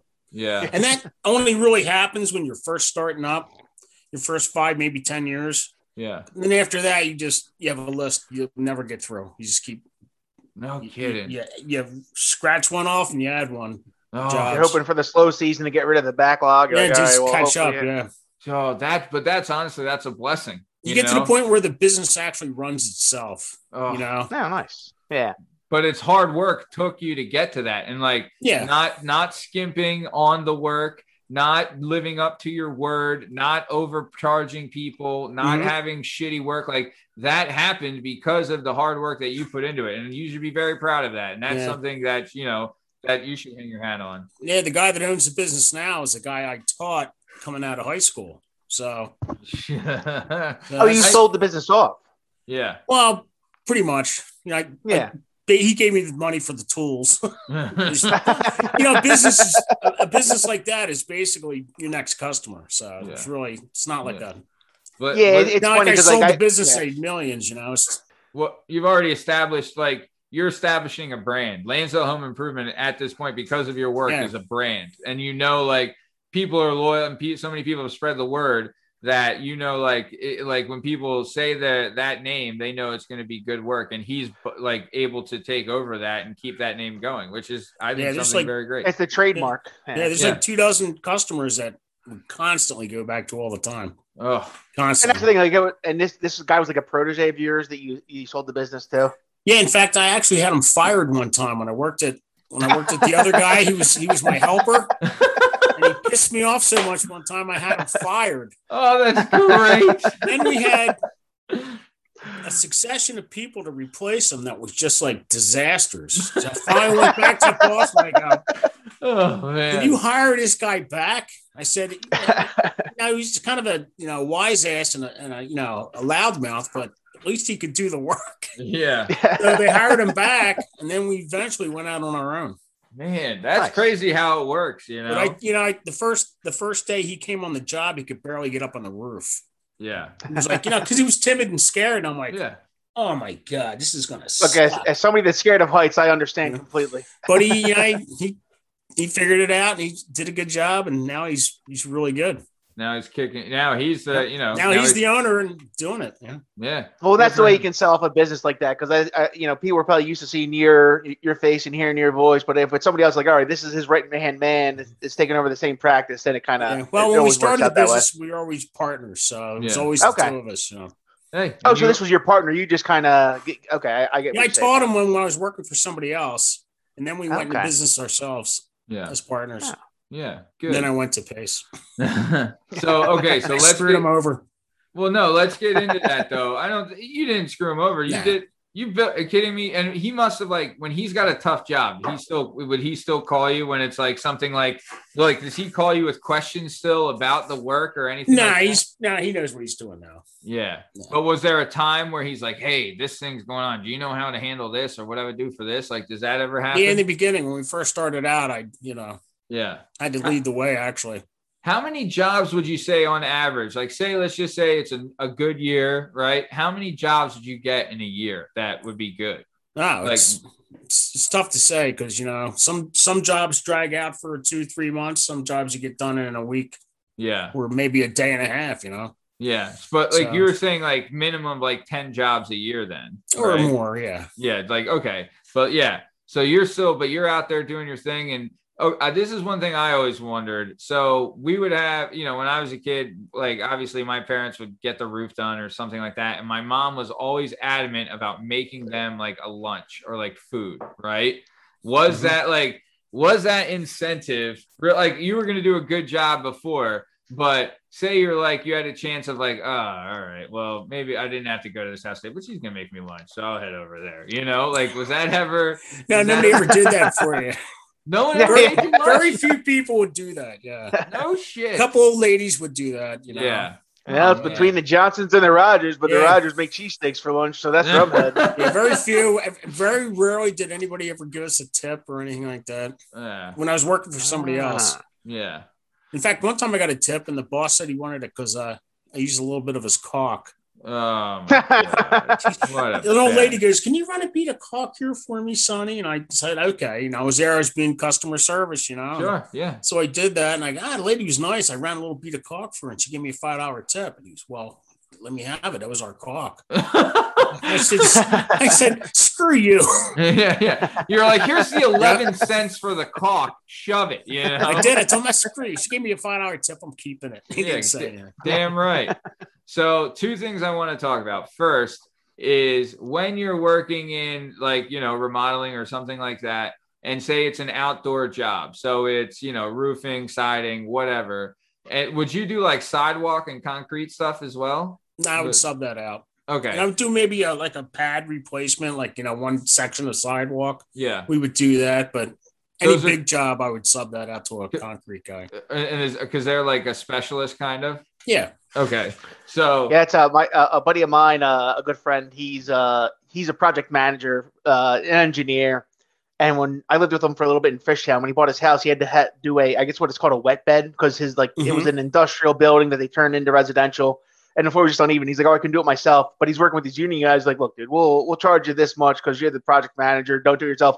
After two days, I'm like, "Man, Eric, thank God you did not do that yourself because it took like three union guys, like two full days." Oh, and you know it's done right then. Yeah. Yeah. Damn. So I know, I know, uh, asshole just got his porch redone and he had cement guys come in for that. I think cement and concrete. I don't know. There's, I don't know what the difference is, but they told me and I forget. Whatever. I did So- learn this recently. Concrete like has aggregate rocks? in it. Cement doesn't. What, what does it have in Is that the- Aggregate is rocks. So Oh, okay. cement The has rocks, aggregate yeah. in it. I mean, uh, Oh. concrete has Concrete aggregate doesn't. and cement doesn't. Cement doesn't. huh? Okay, so when I walk down the sidewalk and I see like the sidewalk that has the stones in it, that's concrete. It's But all si- concrete. Okay. And you then- don't see the stones, but it's still concrete. Oh, I it's see. still concrete. Now, cement is what you add to the aggregate to make the concrete. Oh, I see. All right. That's one of those things like, oh, concrete cement, but not all cement's concrete or, Yeah, or one yeah, of those. something Yeah. like that, I yeah. see. Yeah. All right. So cement is like the base. So it's Mhm. yeah. Okay. I got it. Nice. All right. Perfect. So Interestingly, on the concrete thing, I, like, so we're in Manayunk, and my wife's like, she, like, we all like the history and looking up old architecture, Yeah. and we found all these old advertisements from the early 1900s where like, get rid of that crappy marble stairs and put in concrete. And now I'm looking back, I'm like, yeah, because now I'm like, what? Is, what? 'Cause that was the new technology, and I'm like, how Yep. many people wish they still had the the, the marble Oh. and granite slates? Oh, well, on the. Titanic, they had a new Yeah. marvelous uh, building material that they built the steps out of. It was Okay. linoleum.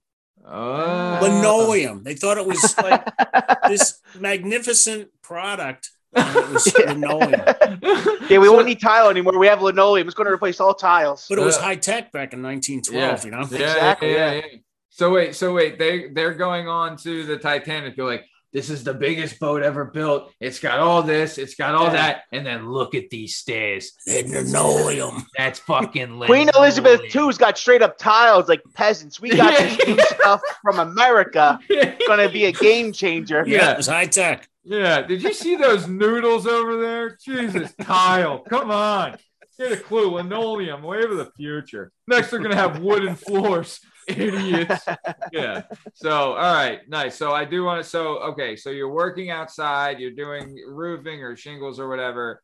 What happens when it rains? If you see like, were you checking the weather on the jobs? And if Yeah, you're like, you had to. You had to check the day before too, just in case you got a roof exposed. yeah. Oh, you, yeah. you, you, yeah. made, you had to make sure it was covered up temporarily with you know felt paper. How would you so how would you cover the roof? So let's so for uh, you know dudes like me and pete so let's say you go there first things first you rip up the old shingling right? So that just exposes the wood underneath the shingling Mhm. which is kind of the base of the roof right? Yeah. so then when you see the wood under there there's obviously cracks or something like that or the wood can be damaged by rain be rotted. hmm so what do you do to how do you cover that to prevent Okay, what you do is you do any of the rot repair, repair any of the wood rot, okay and then if you you know you don't have a chance to shingle it yet, and it's going overnight, you would take tar paper or what Uh-huh. they call felt paper uh-huh. and waterproof the roof as best you can for overnight with this Yeah. felt paper.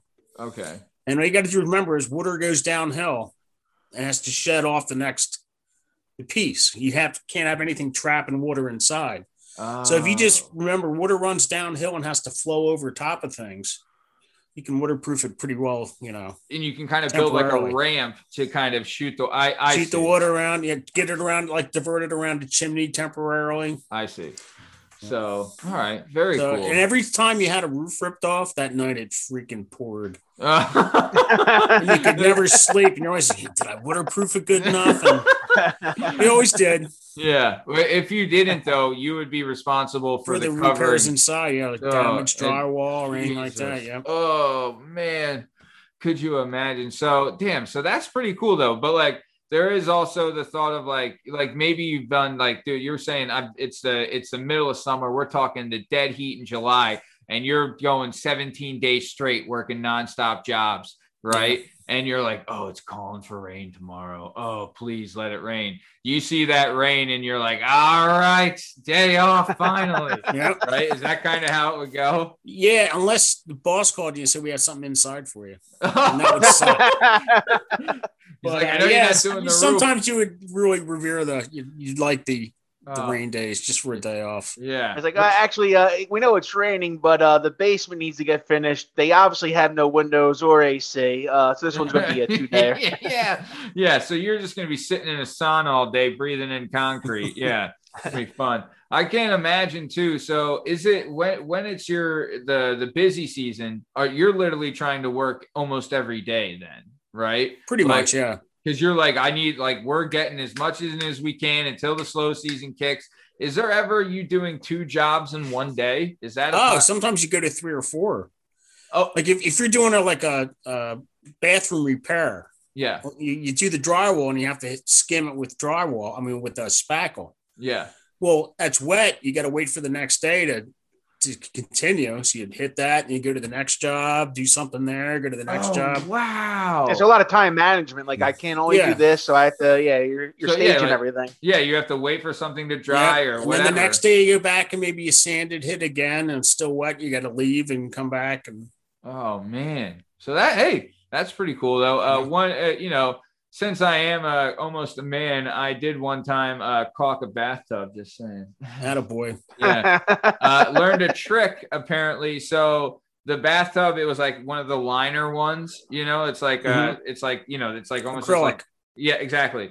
So what had happened was is that when the caulk was put on it originally, there was no water in it. So eventually, over the years, the water in it kind of made a little space underneath where the faucet was, and some water would get under there, causing water to go to the floor downstairs. Rotting it out. So yeah, exactly. So what uh, what your boy old Uncle Matty did was I filled the tub up with some water, and then I caulked that son of a bitch and made it airtight.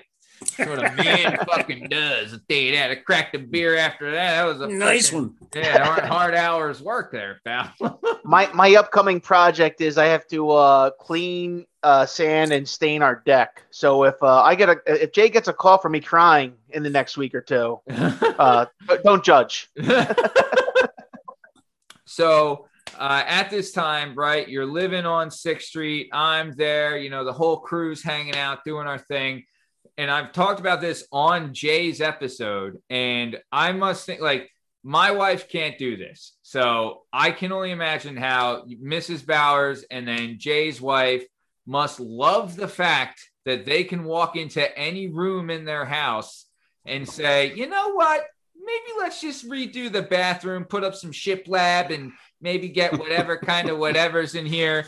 And you're just I'm like, gonna make sure my wife doesn't hear this podcast, so she doesn't expect these things. yeah, yeah. But like the fact that you and Jay, like your your wife, Mr. Bowers, legit said, "Hey, uh, let's just put a whole second house on the back of our house. What do you think?"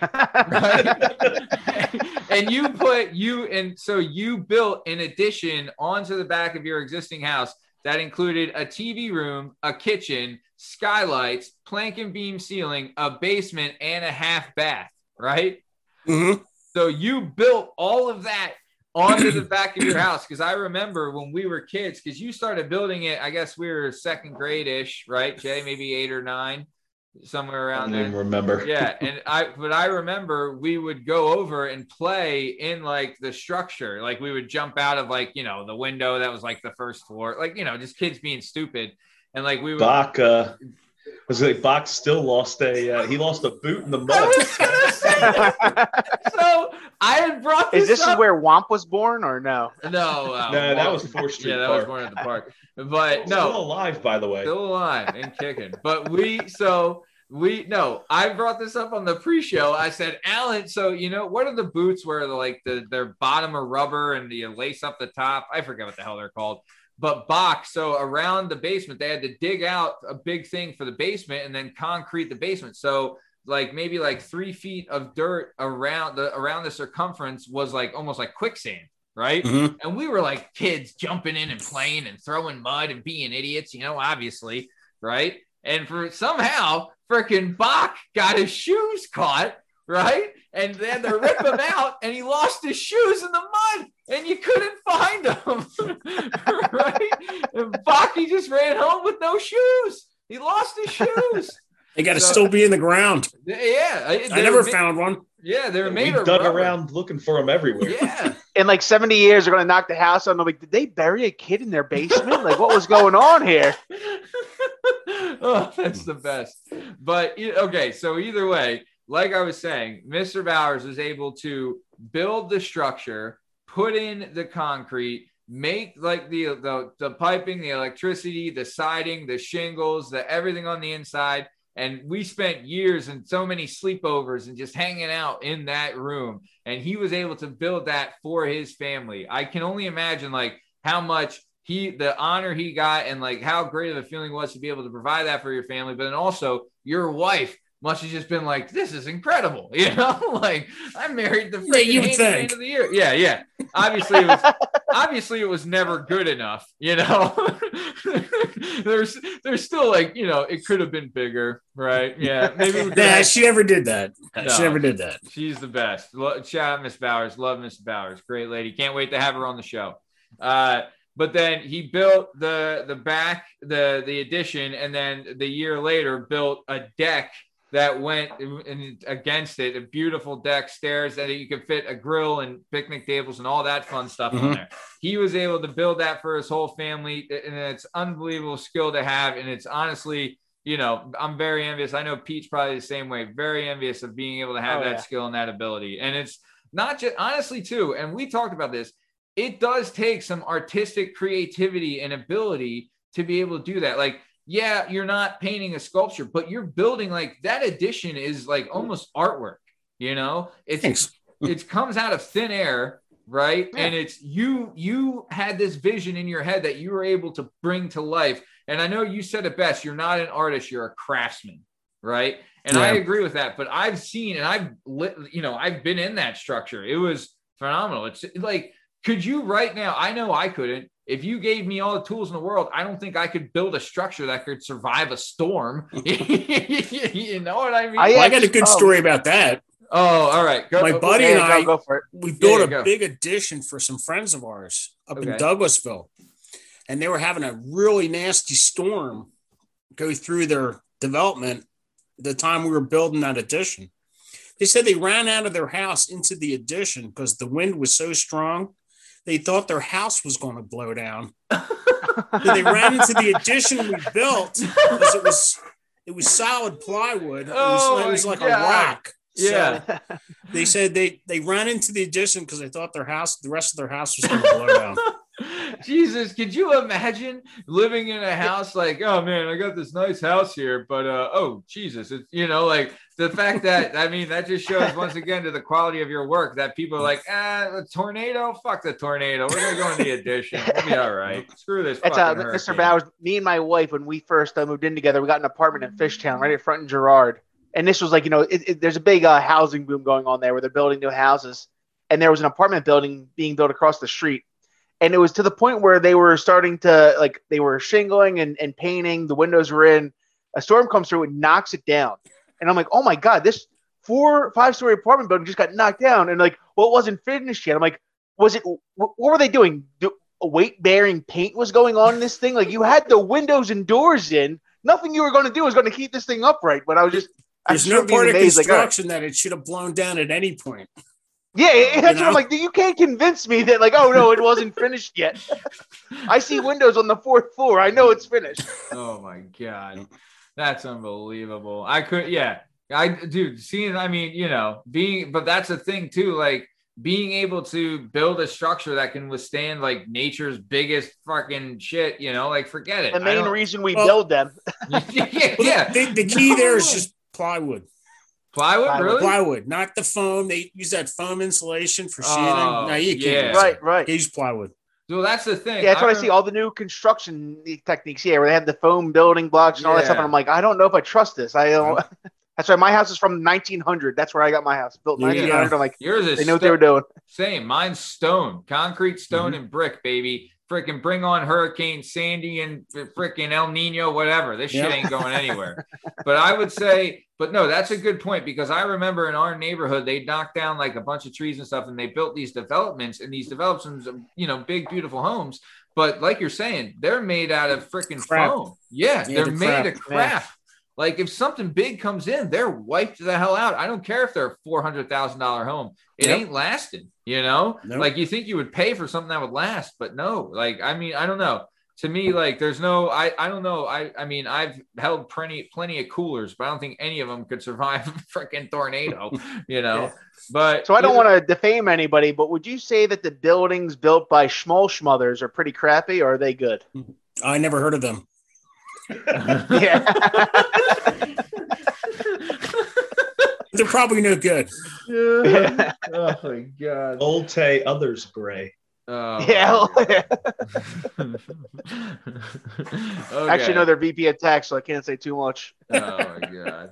So all right, so all right, let's keep it moving so we don't incriminate ourselves. Uh, so all right, so I want to talk about this. So the, you're you were at one point working three jobs. Now, like you're you're you have two sons at this point. You have a home, everything like that.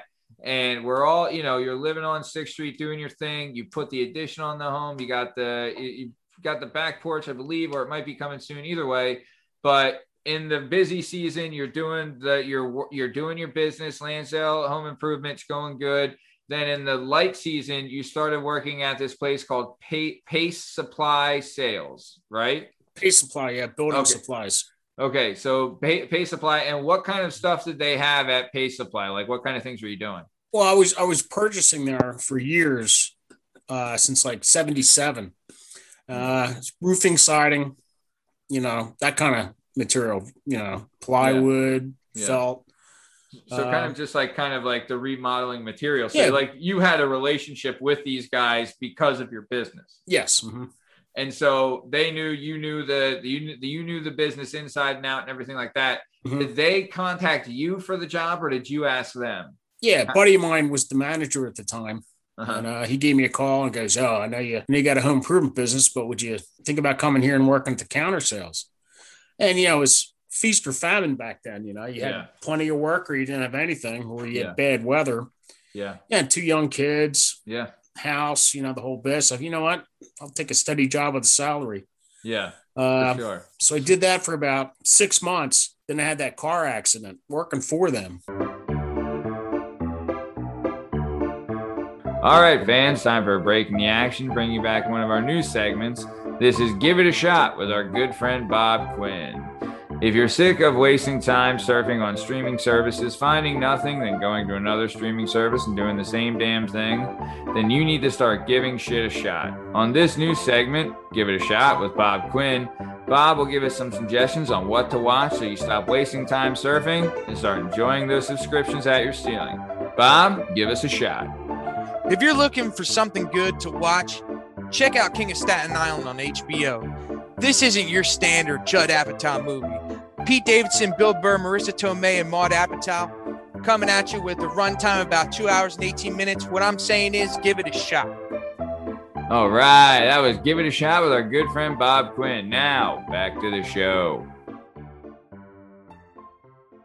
So, yeah, yeah. So, let's get into that. So, we talked about it before, and it is something I want to bring up. Um, so, I remember this, and it was like a, it, it hit the, it really was a thing that infected like our whole neighborhood, really, you know, because like we all were over your house all the time and like our dads knew each other like you you know you knew my dad and alan's dad and you know everything like that and so what had happened was you're working at the Pace Supply. Now, you had told me this when we talked that when you're working at Pace Supply, you were still getting the itch. Like you Yeah. didn't you didn't want to be behind the counter. You're a guy, you want to be out there, you want to be doing the jobs, you want to be with the guys, Yep. you want to be on the roof, you want to be doing whatever, right? So you're at Pace Supply and you're getting antsy and you're used to these hustle days outside, like building things. Like Mhm. the kind you must like I can only imagine the kind of feeling you must get, feeling of accomplishment when you start a job and you finish it and it looks great and it's done correct and like the the feeling you must get for doing that it, it can't be matched and Yeah. so you're used to that feeling you know almost daily and you're doing all these great jobs and and and there's a lot of honor in your work you know you're building homes for people to live and support their families and do all that stuff and now you're relegated to like at the time you're kind Shuffling of relegated- papers. yeah, exactly. And you're in your mind, you're like, I just this is, you know, you know, like this isn't for me. I want to be out there. I want to be where the action is. Yep. So you're at work one day, right? And they say, Hey, we need to make a delivery, right? Yes. Mhm. So, and you told me what was the deal with the, the owner's car? What was the deal? We had an old LTD station wagon Okay. that wasn't running too good. yeah. They, they had just got it fixed. Okay. They go, yo, take the take the car. Want to see how it's running? But I would usually take my van for deliveries like that because I'm used to it. You know, it was easier. And it was your kind of car. And so you're Yeah. so you so the guy so the owner's like hey i just got this thing fixed up go take it for a spin so they fill up the supplies in the back of the station wagon you're out taking you're you're in the station Delivery, yeah. wagon doing the delivery and then what happened On the way back, I'm coming down Allentown Road. uh-huh Some guy fell asleep, drifted over my lane, and hit me head on. oh, Oh Lord. Yeah, it was like nine o'clock in the morning. Oh, and Allentown Road, your your your wife, Mrs. Bowers, was working at her job at the same time On Allen- Allentown Road. On Allentown Road at the old Yeah. Lehigh Valley Dairy. Yep. And your sons, both Jay and David, are in school at the time. There's Mhm. no cell phones or anything like that. No. So, what kind? Do you remember the kind of car that the guy that hit you was driving? He had like an El Camino station Oh. wagon, like pickup truck. Yeah. So it was almost like an equal duel. yeah, but one Yeah. guy knew and one guy didn't. yeah.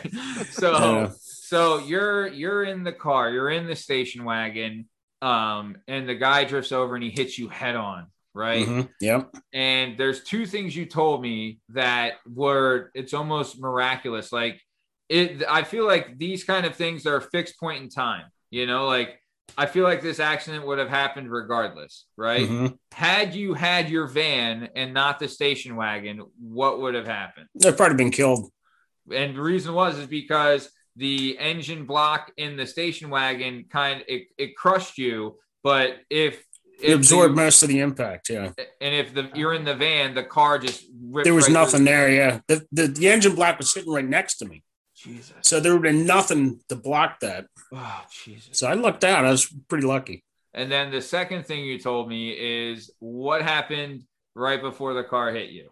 Well, the minute I saw, I mean, it happened within a split second. Yeah. Yeah. But the minute I saw the car tap the front of it was like a, you know, like a, it was like a click. It wasn't a smash. It sounded like a click. Yeah. I said, shit, Yeah. that fast. yeah. And because I said that, sh- you know, I said shit, my air was leaving my lungs. If I had held my breath and hit the wheel, she said I would have punctured my lungs. Jesus. Jesus. So just just saying the word shit saved a lot of trauma. yeah. So cursing wasn't really frowned Yeah. upon after Yeah, that. so when you huh? hit All your- the times my mom and dad told me to mind my P's and Q's, they saved your life. How Yep. about it? So, Jesus Christ. so I was man. lucky to say that. And Yeah. actually, I was holding on to the wheel so tight. The force of the impact, I kind of bent the wheel back, Jesus. holding it. Oh my god. So you're like just be like you're holding on it so tight that it hit you. You go back and you're just your your adrenaline's going and the strength. You pull you pull a freaking steering wheel. Jesus. So the car hits you, you're there, and you're trapped. Yeah. This car hit you head on and They had it to cut me out. Yeah. Oh God. Were you still awake when they cut you out? On and off. I On and remember I remember yelling at the the rescue guys. It wasn't my fault. It wasn't my fault. Yeah. Uh, and I remember a lady How crazy coming is up. that for our society and You know? culture where like you're first, I didn't do it. Like you're dying, you're like, no, I didn't do it. Like, yeah. Yeah. And I remember a lady coming out, and looking in the car, and I said, "Can you call my boss and tell him I'll be late getting back to work?" Oh my gosh. and that's exactly what she told him. Oh my god. Your employee was in a car accident. He's going to be a little late getting back to work. She didn't say there was a helicopter landed to take him to the hospital. Oh, golly. Damn, that's a. Di- I'll tell you what. That I mean, it's a shame to think like right now, had that happened, that it's on video on someone's cell phone, being on Facebook for your kids to see without them knowing, Mhm. and then also that you know the person that's you isn't telling like, oh, you know, let my boss know. Right, like you know, like they're probably like, I'm gonna call my lawyer and all this happy horse shit, whatever. But so then This is a very northeast blue collar Catholic guilt. Just like I got hit by another car, and right away it's like it's not my fault. And tell my boss I'll be there when I can be there. Like first thoughts. I'm still not on get the me to the clock right hospital. not yeah. like tell my kids I'm all right. It's uh, yeah, I yeah, didn't do it, and uh, tell my boss don't dock the pay. Well, yeah. the- the funny thing is when they, I was, you know, they they the helicopter landed. They wheeled me out, and my boss, the owner of the company, was there, yeah. And my wife had gotten there. Uh, but then when they wheeled me out, I, I met all these people right after the accident. I looked at my boss and I go, "Hey, Dad, I wrecked the car." then I looked at my manager that gave me the job and I said, "Yo, John, I quit. This desk job's gonna kill me." so I'm, I'm cracking jokes. They're wheeling me out of the trauma room, and I was cracking jokes to these guys. I didn't know what else to do, you know. Oh, that's hilarious. you just you were delivering. you got in a head-on car accident. You were delivering. The manager's there. You're like, look, pal, this job's freaking murdering me. I gotta quit. that's hilarious. So, well, just you know, it shows like that, and that's the kind of attitude you you really kind of need it. And honestly, too, I know. I know Mrs. Bowers was obviously this is very traumatic for her and things like that, but you kind of having that kind of courage and mentality, I bet really you, like in your back of your mind, you might not have thought it, but I know your conscience like this will help, you know, this will help settle my wife. I think it helps. I'm cracking a couple jokes so she knows I'm with it and I'm okay and that we're gonna be okay. So Yeah. I want to move on. Like, let's keep. I want to keep talking about this, but I want to go kind of in a different direction. So, you're the the car accident happens, and then you're in the hospital. What was the recovery like in the hospital? Uh, it was pretty tough. Uh, Yeah. I was right before Christmas. Uh, it was like three weeks before Christmas. Oh my. And the only reason I was able to get home before Christmas because I was able to show them that I could operate the wheelchair, Yeah. get in and out of the wheelchair, do the you know the bathroom myself and all that Yeah. crap. Yeah. So they discharged me a little early, Nice. uh, but it was a tough recovery. It took about six months. yeah. I remember. I remember, and and it's and that's Mrs. honest- Bowers wasn't going to build those Christmas toys herself, so he had to get back in time. well, I do want to bring this up too. So you do get back and you're at the house and you're laid up, you know, like this is tough. It's like so for for those and I just I'm doing it from almost an outsider's point of view from seeing it, but I don't know the exact terms. What had happened was is that they kind of clipped you at the knees and they bent your knees the other way and kind of shattered everything. Oh, Yeah, pretty much. Yeah. So they had to put your knees back the right way so you weren't a mm-hmm. flamingo. And then they stitched those son of a bitches up, and your legs looked like they had elephantitis. You know, Yeah. like they were so swollen. Oh my God. So one of the things I do want to say is that you come back and, and obviously, you know, me and Jay are buddying around and all the boys are hanging out and we're doing the neighborhood thing. And and we come, you know, we all swing over to go to Jay's and and he's like, Hey, my dad's home and stuff. And we go into the the addition because you were in the addition and you're sitting in your chair, you're kind of trying to stay comfortable, which is almost impossible at this point with what happened. And you're there and you have like a kind of a blanket and you're like, Hey boys, boys, come over here. Right. And we're like, Hey, what, Mr. Bowers how are you? Good, you know, like all that stuff. And you're like, take a look at this. You move the blanket and we see your legs, and we're like 10 year old, 11 year old kids, and we're just like, holy shit. like, because what you must had over 30 stitches on each leg, right? Like, how many? Pretty much, yeah. Oh my God. So it was pretty much from the middle of your calf all the way up to the middle of your thigh was Mhm. one big kind of cut that they had stitched together. And the legs were just kind of just do, you know, like they're pieced back together with They were a mess, yeah. yeah, all kinds of schmutz. Staples. Yeah, staples. Oh my god. Yeah.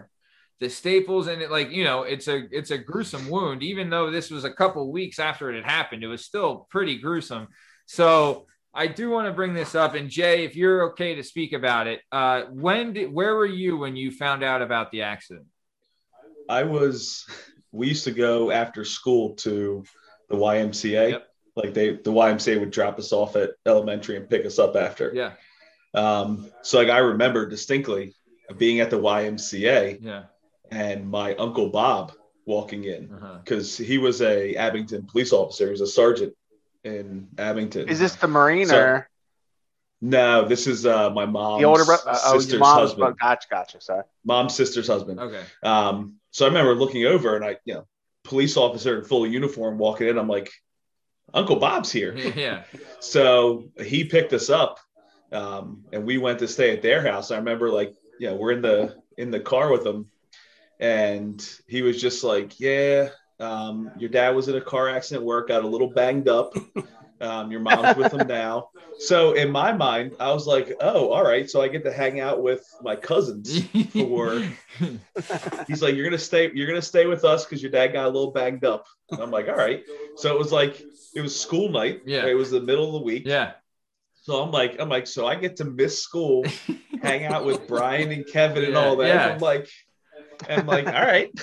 You went to Oreland, right? Is that Yeah, yeah, yeah, yeah. we stayed at yeah, my- yeah, yeah, their- yeah. their I remember in that. Oreland. Yeah, the, uh, yeah, they were great. They had the the pool in the backyard, right?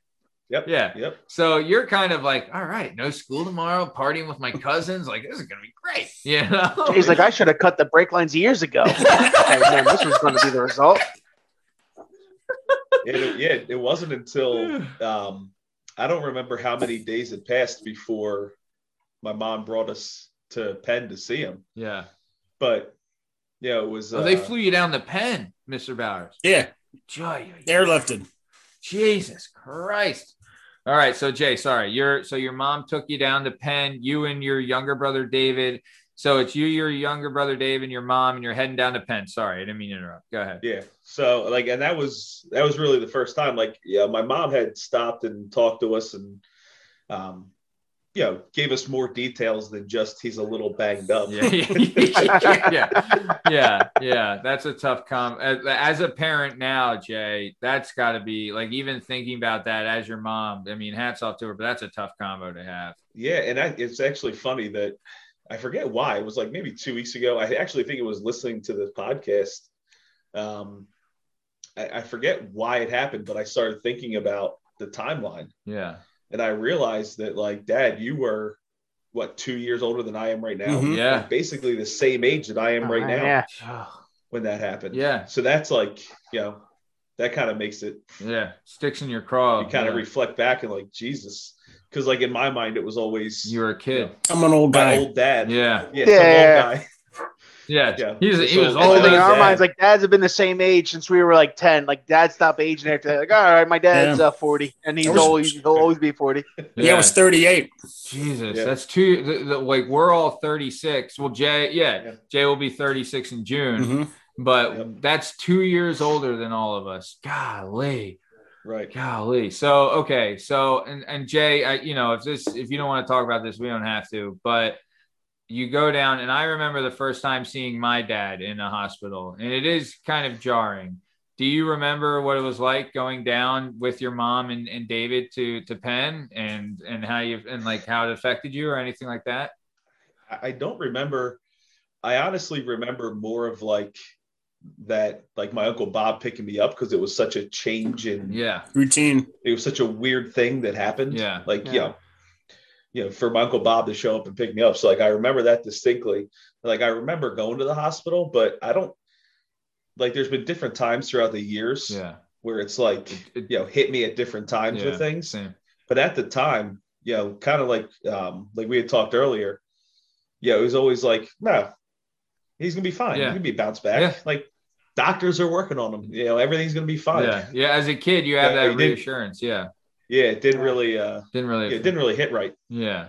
But Mr. Bowers, for you, when you're going through that, that is like legit, your legs were taken out from under you. Mhm. Legit. Yeah. and you're in the hospital and there's a lot of times your your wife is there for support but it's not like you can you know like you're doing like there's a lot of downtime by yourself and you're reflecting for Mhm. you what did that do for you to have the boys coming up to see you at the hospital when you're going through this like that Oh, must when- have been That was great. You know, Yeah. when you're sitting there and you're, you know, moping and you're, you know, feeling bad about yourself, and then all of a sudden you little, you know, here come the kids. You know, it Yeah. just get makes you forget about all your problems. Yeah, and it gives you like this is what you're fighting for. Yes, This yep. is yeah, it, your motivation comes right back. That's beautiful. Yep. You know, that's awesome. And and like and like that's kind of the power of family. You know what I mean? Like Mhm. you having that is is what kind of like gave you the strength and motivation because not only did you have to do like you, you had to you had to heal, but you had recovery because you had to kind of learn to walk again Mm-hmm. Yeah, you know, absolutely. which- oh God. I mean, I, I know it's gruesome for all the listeners out there, but the you know, imagine a car going right into your knees. You know, like that's Mhm. just what happened. So either way, um, one thing I did want to touch on, Jay, and you know, we don't have to talk about it if you don't want to, but uh, when, like I talked about earlier in the show, uh, I talked about my dad getting sick, and when my dad got sick, it is a realization that he he's a superhero. You know, like when you're when you're that age, you know, your dad is your your hero. He's a superhero. He's indestructible, right? and you're able to and then the realization of you know no one's indestructible kind of comes at you at a young age. And i remember it took me a while to deal with it. And i know my older brother asshole had the same kind of thing where i remember when my dad got sick i used to think of like now i know he's going to die one day. And i'm going to you know like i and i started coming to the realization that my dad's going to die one day at a very young age well not very young you know i was nine but like knowing like he's going to be dead and it, and it could be you know at any time kind of thing.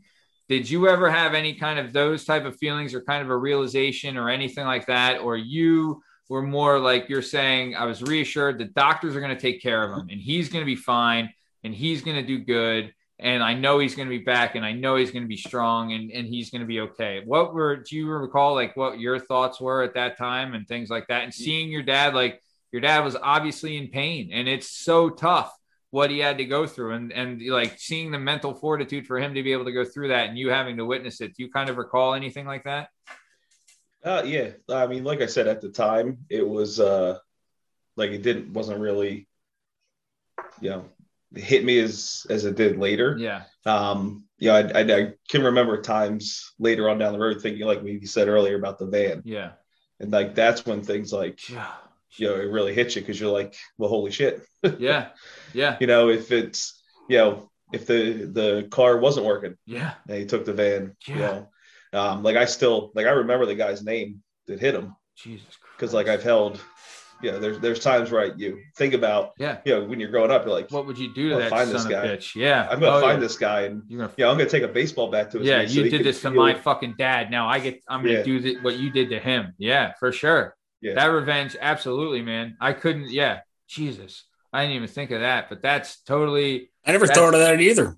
yeah but hey that I means did. that just shows like you know he's your son and he loves you and, and that's kind of like and i know you know i know we're a bunch of fucking guys on here and talking about the feelings it's fucking you know we're being a bunch of fucking stews but truly that's like that is the job of a son you know what i mean and like in, in my mind i would have done the same thing where it's like i'm gonna find this guy i'm gonna fucking Man. kill him for what he did and he could have That's done to uh, my that that's actually where the sign's going to end up. Jay's going to be like 40 years later, and he didn't kill me, son of a bitch. And here's the sign to prove it, right in your yard. Yeah, yeah, yeah. I got a fucking sign for you right in your car, you son of a bitch. All right, so let's move it on to lighten it up a little bit. that was some heavy stuff. You know, like you said, just another flavor of ice cream, like we like to do on the show. But um, a fucking uh, you know that, like I said, We're going to guys- lighten it up with when did your grandparents pass away? you motherfucker, Pete. but uh, First okay. time you've been cheated on. Yeah. So let me. Yeah. yeah. So well, for these two, it would be never. So Yeah. fucking lucky bastards. Uh, but uh, so either way, so let's keep it moving. Um, I so you had you had done your let's say you're getting through the hospital, you get through the rehab. And right away you're you're how long after the accident were you back to work and this is remember you had to learn uh, for all those listening he had to learn to walk again so how long mr bowers from the accident were you back to work So the accident happened in December. I think I was back in May, early What? May. what seven months Yeah. jesus christ that just goes to what we were saying earlier. It's like you're not waiting around you know? That was kind of like the thing before where it's like you didn't want to stand behind a desk. You needed to go out and do something you Yeah. know like you're not you're not you're not happy with sitting around playing video games for eight hours a day. Like you're you're out you know? So what was the first job you got when you uh when you came back? What was the first job? I actually went back to Pace. okay. Well, no, I, I, I did work at the hardware store while I was recovering. okay But So- after that, I went back to Pace. So, uh, uh, for those of you who don't know, we brought it up in Jay's episode. There's a hardware store uh, in Lansdale called Wilson's Hardware.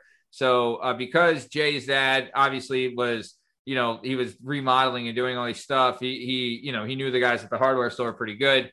So he was able to get a quick gig there. Uh, if you guys remember in Jay's episode, I told the story where Jay's dad was able to put two bags of salt out and hold them straight out with one hand and while carrying two more on his shoulder after freaking repairing his knees and car- so yeah think about that. He got his knees blown off by a car and then he's back in may and then a couple months later he's hauling freaking bags of salt into the store no problem so freaking Well, considering he uh, bent the steering wheel, I'm not surprised he was able to uh, hold the two bags of salt with one hand. And Jesus Christ. Yeah. So he's the, so you're back at work and you're working at Wilson's. Did you get Jay a job at this time back at Wilson's or no? Uh, kind of. He got the job on his own, but you He- know, he me knowing he- the boss didn't help. I'm sure did yeah, help. yeah. You, but he was able to go in and say, "Yeah, I'm, uh, you know, I'm, I'm Mr. Bowers' son," and obviously, you know, he knew you had a relationship and everything like that. Mhm. And Jay, well, I mean, just shows to you know, not even like you, but your son, like Jay. How long were you at Wilson's? Uh, about 10 years. 10 Yeah. years you know so it just shows like the quality of like you know not even like your quality of your work but also like your son was able to like you know you're able to pass on the hard work ethic to the son which is great you Jay know? walked in. He said, "I'm half the age and I have double the knees." Hire me.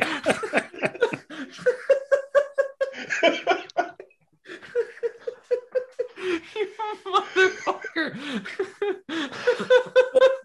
It's pretty much how it went down. He's like, look, you can get a Bowers with one good knee, and you know, it's twice the age, or you get a Bowers with two good knees, and I could be here for a while.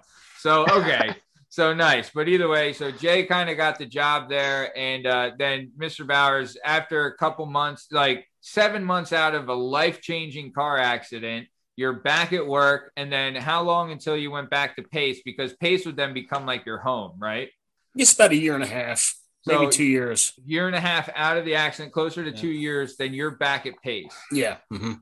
Jesus. And you're like there, I'll tell you what, I know some people that and and honestly, this speaks to like almost like your generation. So there's a buddy of mine at the gym. Uh, shout out, his name's Bruce Talbert. So Bruce Talbert, he's a he's a he work he does carpentry as well. He he builds stairs, but uh, he had had like major surgery and things like that, and he had every excuse not to be at the gym. And he's coming back as soon as he can. First day he can be back there, he's there.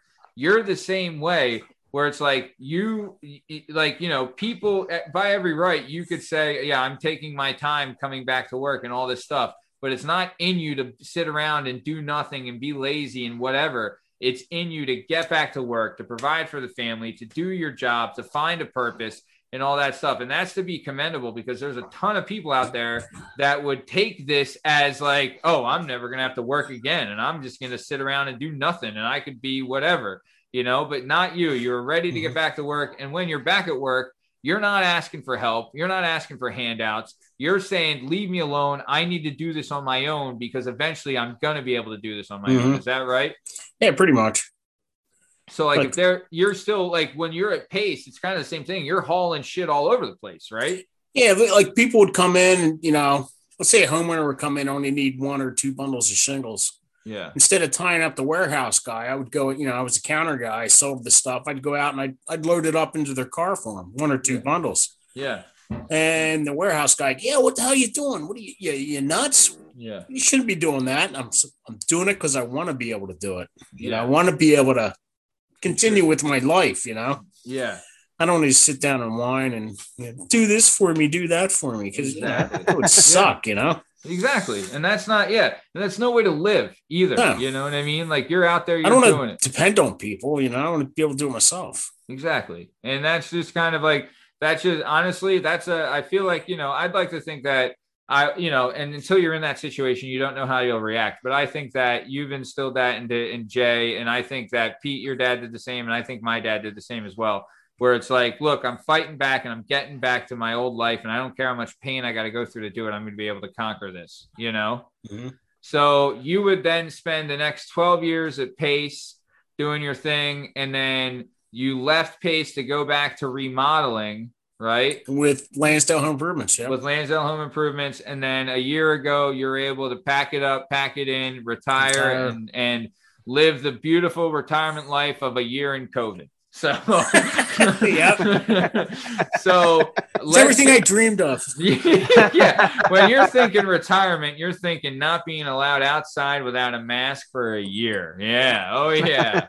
oh, yeah, buddy. So, okay. So let's keep this going. I want to talk about some of the cool things. So, one of these things, and Pete, you never, I don't know if you ever got to see this, but when we were a kid, I thought this was the coolest thing. So, like I said, Mr. Bowers built an addition by himself of his house. In the addition, it was like plank and beam ceiling and all this awesome stuff. But he had these beams traversing the inside. He had these beams traversing the inside of the addition that you know that it almost made like a T shape, like a cross. And on top of these beams, he put his train collection. Now, Pete, I know Ah. if you look behind Mr. Bowers, I don't know if we can see it really. I can see it. Yep, yep, yep. So behind him, there's a case that I believe you he built himself, and in that case is a train set, and that's just a piece of the train set that he has, Just a small piece. small piece. And these things, Pete, I'm telling you, when he was telling me the prices of some of these things that you could get, this is no joke. And these things are freaking awesome, and I've seen them in action. Oh yeah, he would So- get along with my father-in-law. My father-in-law, he worked for Jersey Transit forever, and he's like, a, like that's his big thing. He builds like the the model trains, and his big thing is he likes to build the train station. So he has Scranton, and he has Newark, and he has like all of his little things set up. He's down in North Carolina now, where he's found some other people that are into his train things, but uh, Well, it's impressive. Speak, speaking of that, Mr. Bowers, you used to be the were you the chairman or something of the local chapter? What you told me. Well, there were, now I was a member of the TCA, okay. and the, the local division was called the Atlantic Division. yeah. And I was co-chairman of the traveling train layout that we used to take to children's Ah. hospitals and Yep.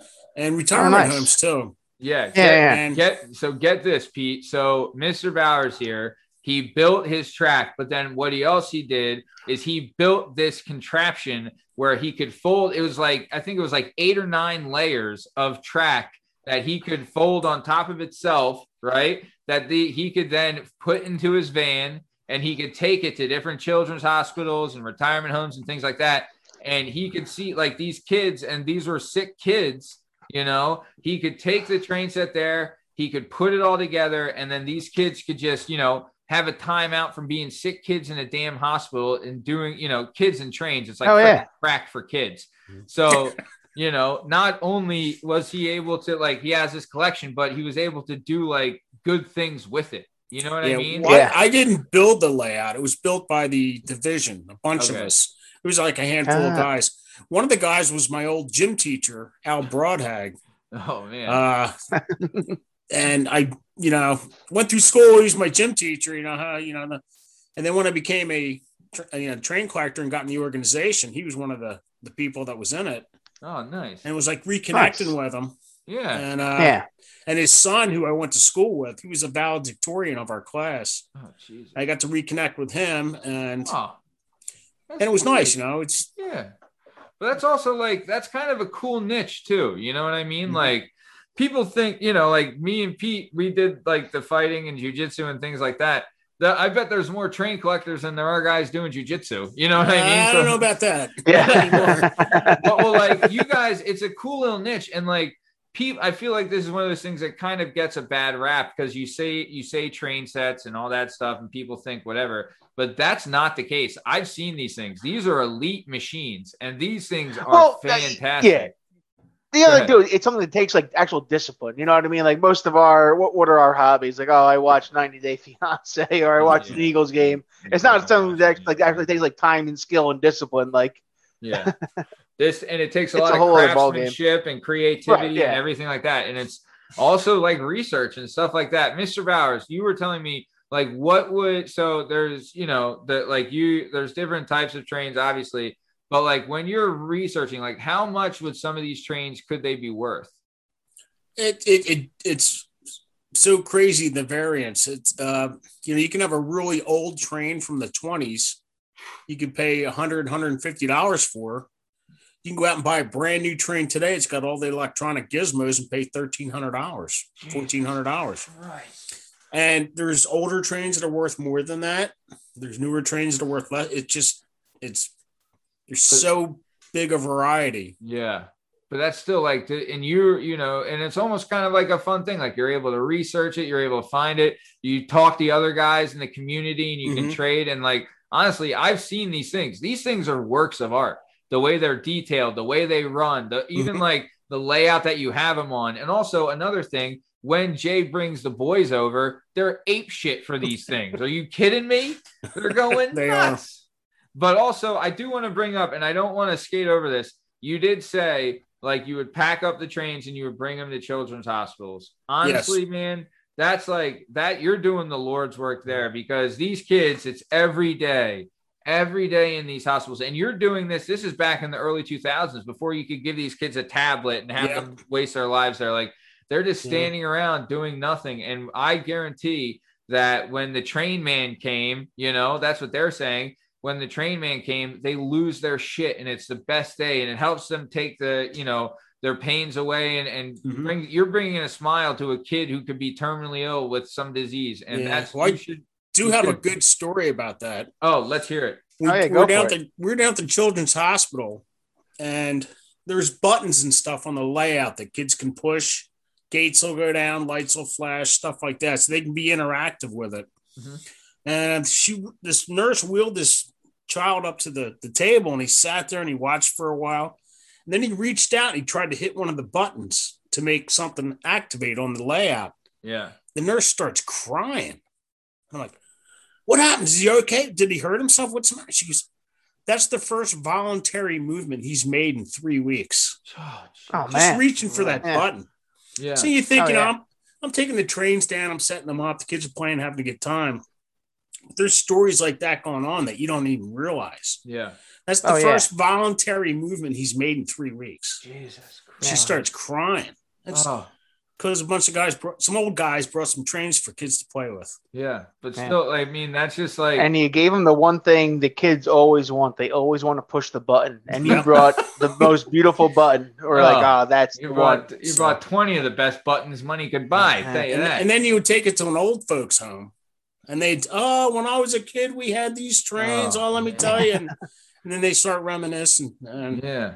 That's, and it's the same thing. You're just bringing like you're legit when you're packed like and it, I saw you do it. It wasn't like it was the easiest thing in the world to pack these things up and ship them off, and you're Mhm. driving all these hours away and things like that. But when you have stories of like that, legit, you're bringing happiness to people in these Mhm. train sets that you're able to put together, and that's that's a great, great thing, man. You know, like I guarantee, like hopefully, God, God willing, some of those kids survived. You know, oh, i'm sure they have and and, and I know that those kids all would remember the train guy. You know I've what I mean? it- I did it like 10 years and there's like three or four kids that really stick into my head Oh, that i think about and that that is That's one good. of them that's That's one of 'em. fantastic. That's, That's, what life's all about: human interaction, just having those mm-hmm. experiences. Yeah, yeah, absolutely, absolutely. That's a beautiful thing. So Thanks. Yeah, no, no, thank you, because that's the kind of things that makes the world a better place, and that's the stuff you were doing, and that's and that's you know, I think the world needs more things like that. All right, fans, time for breaking the action. We're going to bring you a new segment to the show. This is shit that happened in wrestling with our good friend Steve Cabot. Steve, what shit happened in wrestling? we had some sad shit happen this weekend.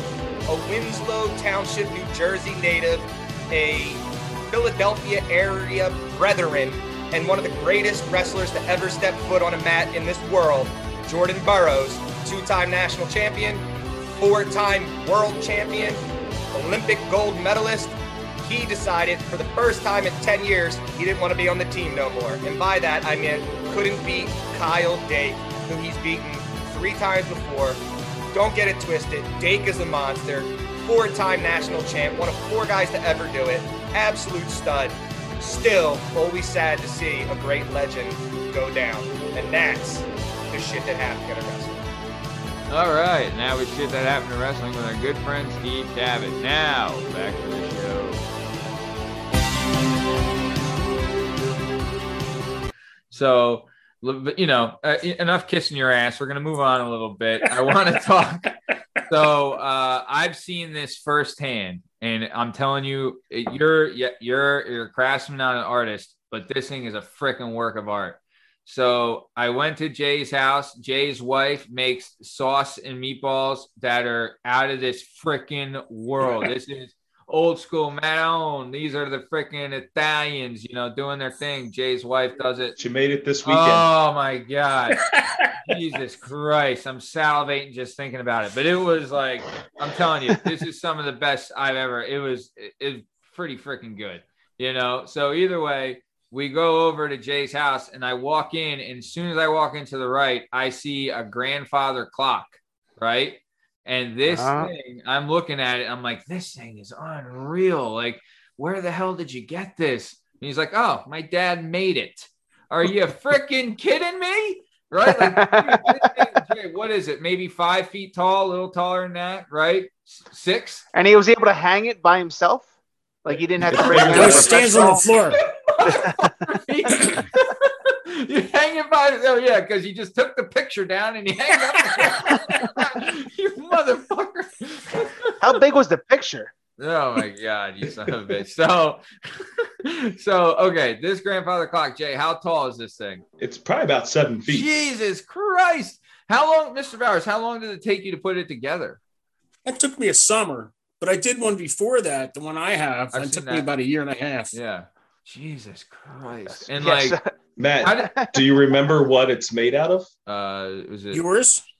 is is is, is it Yeah. oak am i right no what's it No, mine's Yeah. a oak. His is spalted maple Spalted maple. From from my from our backyard. backyard and our neighbor's backyard. Oh no shit! So what did happen? So Had the trees cut down and milled into planks. and oh, then I used, then I dried them out.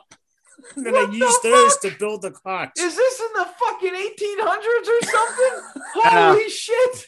You fucking Dude, my idea of making pancakes from scratch is getting the stuff you had to add water to. This guy's like, oh no, I just milled my trees to make a clock.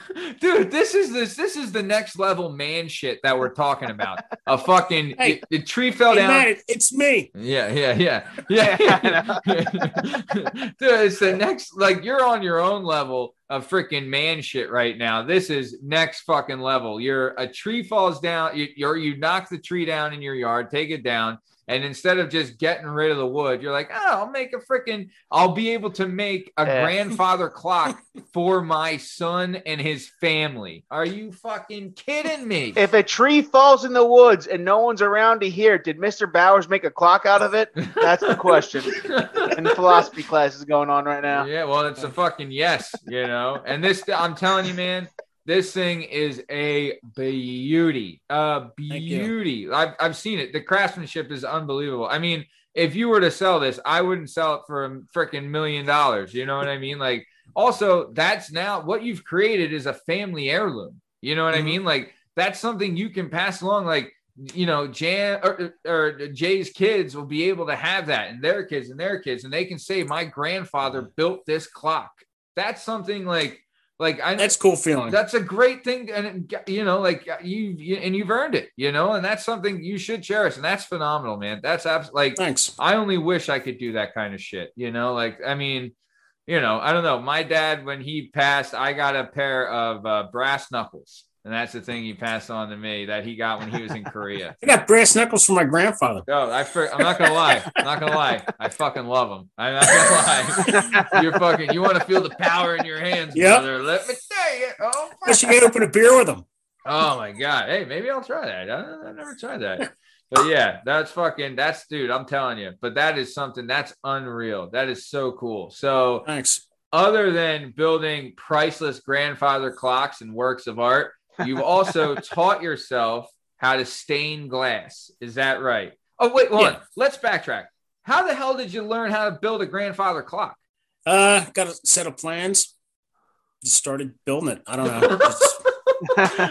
You're just like, all I didn't learn anything, you know. It's Yeah. You know, I years of home remodeling. Just you knew you're you had the the tools and you have the skills. I had tools. I had the talent. Damn. like He looked at his space on his Ghostbusters. wall and he said, "There should be a clock there, and Yeah. I will be the one that will build it."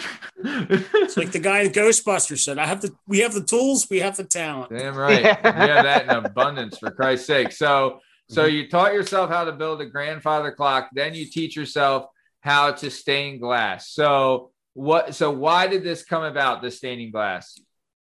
Well, my brother-in-law had got me interested in it, Uh-huh. and he had given me a, a panel that needed to be repaired. Yeah.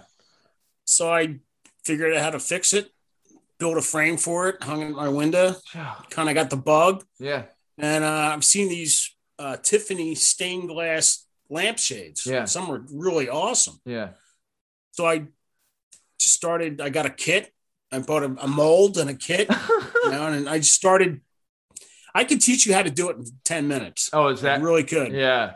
Well, I It's just that the talent that it takes. It the, the like the I don't know, it artistic gets monotonous. Yeah. It's you know, But that's the kind while- of shit you like though, right? Like you Yeah. like that kind of like you're you're you're cre- Tedious. yeah, but you're creating something though. Like Yeah. you you kind of like in a way you find of I feel like you kind of find solace in that, you know, like you kind of Yeah, a like little bit. it's almost like a therapeutic thing for you in a way, right? Yeah, when you're done and you look at what you've created, it's it's quite an accomplishment, I would have to say. Time well spent. Yeah. And like, you know, and there are people that re- like, were you even retired at the time when you were building these things? Like, you hadn't been retired yet. Right? no, I was still when I started about I guess 10, 15 years ago. Yeah. So you, so you were This was just, just a way to distract you from uh, Jay being an asshole as a child, huh? Eh, he was a pretty good kid. yeah. yeah, I no. only have only ever had like two incidents with him. Yeah. I don't think, Jay, you really never got in trouble, right? Yeah. Nah. No. That was a big wet Jack- blanket through most of. I had to jack him up one time, him and Alan. Yeah. A Yeah. I know. I know. I got in trouble enough for all of us. So that's the fucking truth. But jack Jay up, Yeah. told Alan he had to get home, and that was it. that was it. What happened? Can we talk about it? Eh, What? I can talk about it if you want. We, we don't have. I was home, him and Alan were there, Yeah. and I, I, I hear these like little chirpies, chirp, chirp, chirp, Yeah. making these weird noises. And I realized what they were, you know, they were they were poking at me. So I grabbed Jason, jacked him up. I said, "Don't you ever re- disrespect me like that again." Then I threw him to the ground. I looked at Alan. I said, "Alan, time for you to go home." Oh. Alan ran running out the door, Yeah, yeah, yeah. and that was it. Hey, that was like the the biggest discipline problem I ever had. don't- fucking. I don't learned, remember this. You don't remember that? No, learned right away. maybe maybe You don't remember your dad taking uh, Alan's boots and throwing them into the mud right before him? Get out of here, Alan. No, I do You're remember. running like, home bare feet. I do remember like um you know if there was ever any kind of corrective action needed, he should just take his fingers and just hit you right in your sternum. Just poke you. Oh, Like knock it off. Yeah. Uh, my That was fun. my old man, he was a big fan of the vice grip on the back of the neck. He would lock on and be like, "Do we need to have a talk?" And I'm like, "Ah, I think we're okay." I was a dumb kid. My parents would be like, "Oh, like uh, it, you keep crying, I'll give you something to cry about," and I would stop crying because I thought they were going to give me something. Like, "Oh, like am I getting candy or a toy? Like, what is going to stop me from crying?" Had no understanding of the underlying threat that was coming at me. I'm like, oh, "All right, sweet." All right. Oh, if I stop crying, what's coming? Hey, you got a fucking Doritos? All right, sweet. I, I I will say, Pete. I don't want to blow you up, but okay. So Yeah. one time, Uh, I was uh, I was with this chick uh, who's not my wife, and I was with this chick, and we had gone out on a date, and Pete was there with a chick who was also not his wife as well, and uh, we're out to dinner at a nice Mexican place, the Adobe Cafe in in Mania, beautiful place, right? That was like our spot. We would go there all the time, hang out, and we're there, and everyone's sitting down at the table, and Pete says you guys got to try these plain Doritos. They're great. I was like, you mean the Tostitos chips? You know, like uh, the, the tortilla chips? And he was like, yeah, I've never had plain Doritos. These are awesome. And I was like, all right. I don't mean to blow you up, Pete. I just thought that was funny. But Doritos. I like that story too. yeah. So, okay. So you're you're teaching yourself to build grandfather clocks. And this is just like you like honestly i feel like you're you know you have so much fulfillment that we've talked about in your life and all these great things. And it comes because like you loved what you were doing. You loved like being able to build things and fix things right mr bowers? Like yeah pretty much. but like you like working like you know woodworking and craftsmanship and carpentry and all that stuff. Like you like Mhm. it so much that it was your job but then also you would do it in your spare time for fun you know like pretty much yeah See, that's like something incredible. That's really, really like, I mean, to find that kind of passion, I think is fascinating. And the fact that you're put being able to build things for your family and things like that, like the the the, the you built a lampshade for like the stained glass lampshade, right? And like Mhm. it's in your home right now. And I'm sure Oh, I got a bunch of them. Oh my I've god. Made at least 10, 10. 10 or 11 of them. And does like and does Mrs. Bowers like them or what? She loves Oh, them? yeah. Yeah. They're all over the house. See, that's incredible. Like if I built something, it would be like, you know, like a house of toothpicks, and my wife would be like, sure, we can hang that on the fridge. Oh my God. you know, like, but your wife is like, my husband built this as well as the house that we're standing in, you know, like, like she could, well, obviously not now because they're at a different house, but the, but the old house, she could do that. But either way, so I want to keep moving. I do want to talk about this. So as well as like, you know, your retirement, you're hanging out, you're still, you know, like you're hanging out and stuff. When did you guys go? You took a trip, and this to me, when we talked about it, was awesome. You guys, you and Mrs. Bowers took a trip to Alaska. Yeah. So Ah. how long ago was this trip?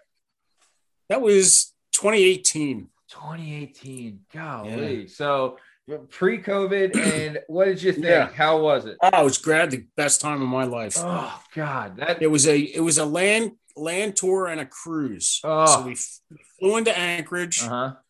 Uh, got on a train. Okay. Went into the outback. They did some.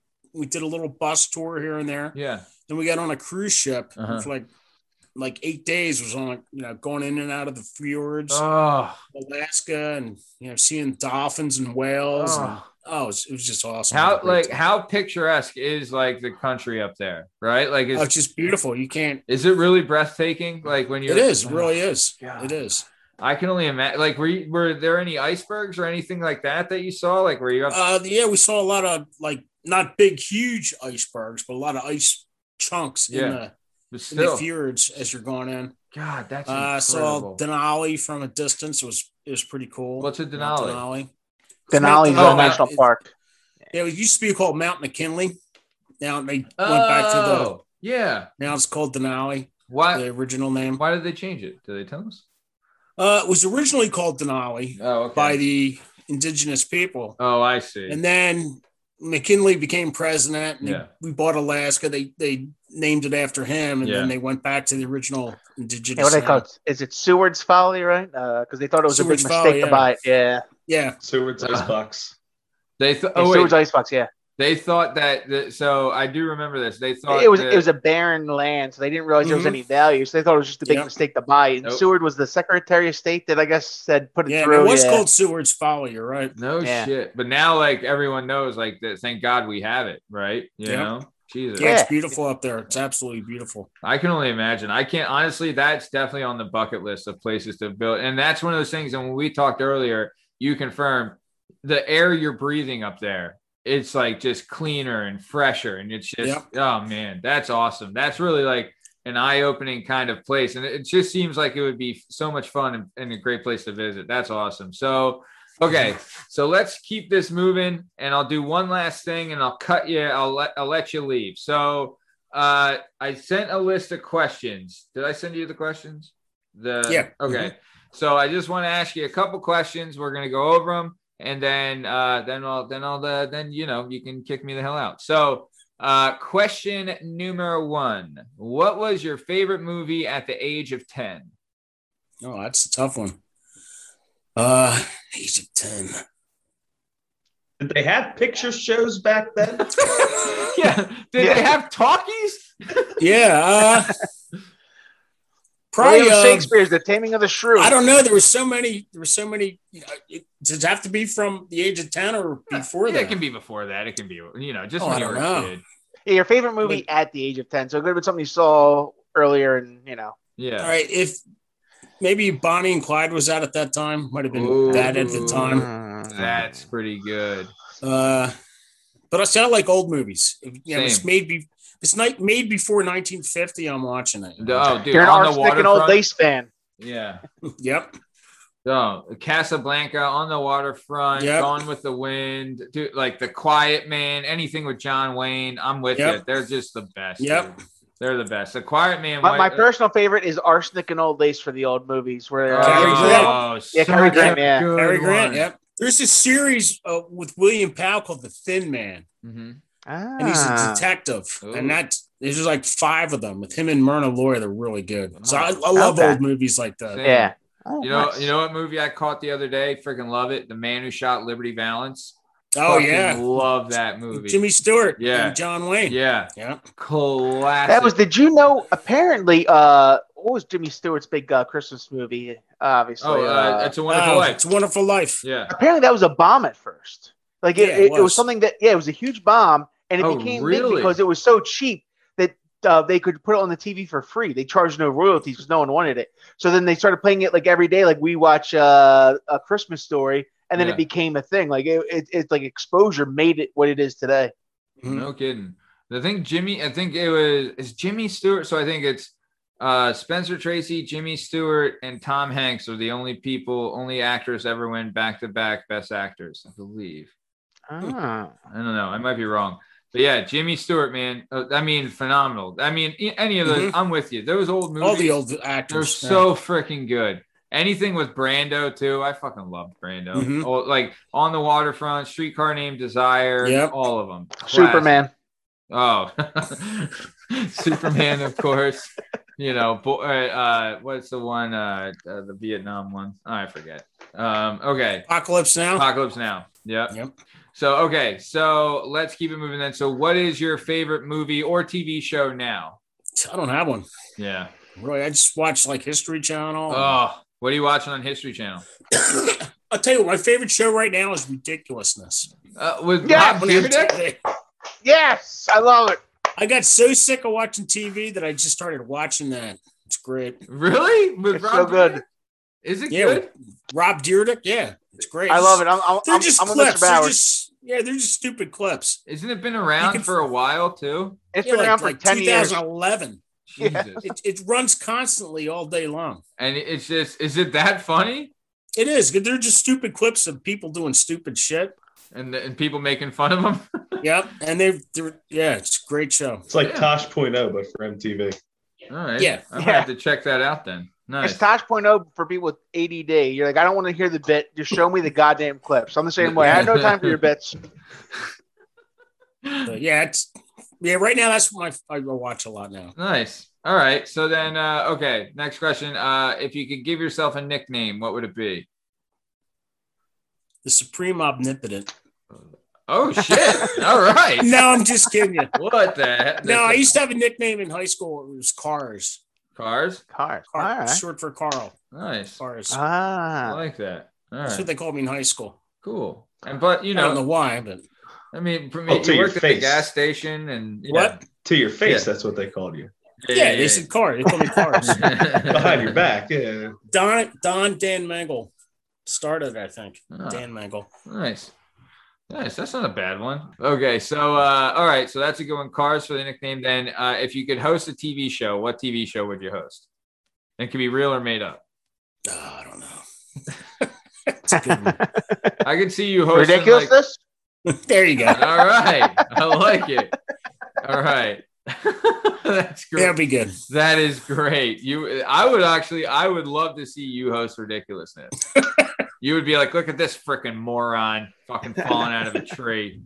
Look at this Just guy. like these people here.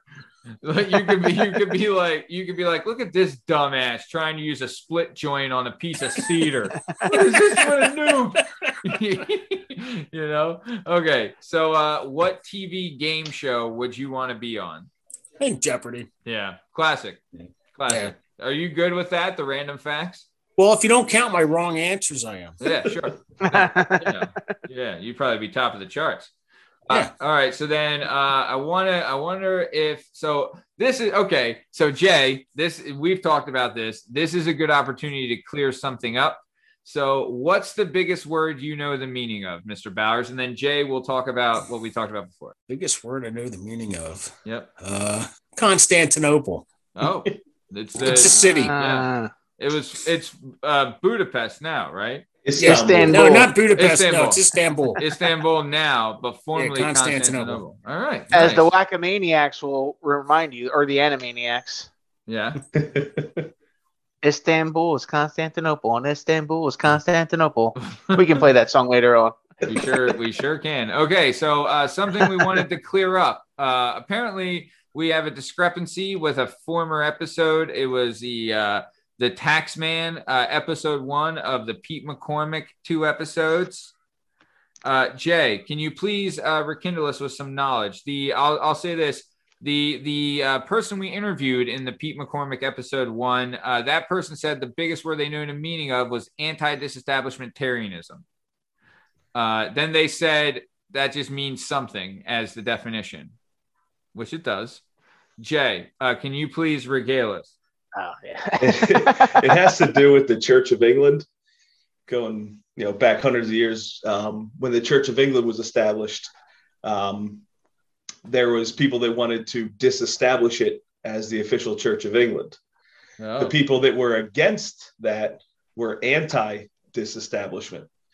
So anti disestablishmentarianism was the basically they wanted to keep the Church of England. Well, now my dad's going to tune in because I only know that word because my dad used to say it all the time, and I actually didn't know what it meant. So, I, like I, I've heard the word. I didn't know what it meant either. yeah, my dad I'll would always you, like uh, say it all the time, and I'm like, I have no idea what this means. But he was a, he went to he went to St. Joe's. He was a Jesuit college guy, so that's why he knows what this is. The uh, the funny story of why I know that is I had a seventh grader years ago who was one of the smartest kids I ever taught, and we were talking about something in class, and this one student goes, "What was the name of that one thing we talked about last year?" And it was like it was like kind of a long word, and the kid looks at him, and goes, "Anti-disestablishmentarianism," and the kid goes, "Yeah, that's it." I was like.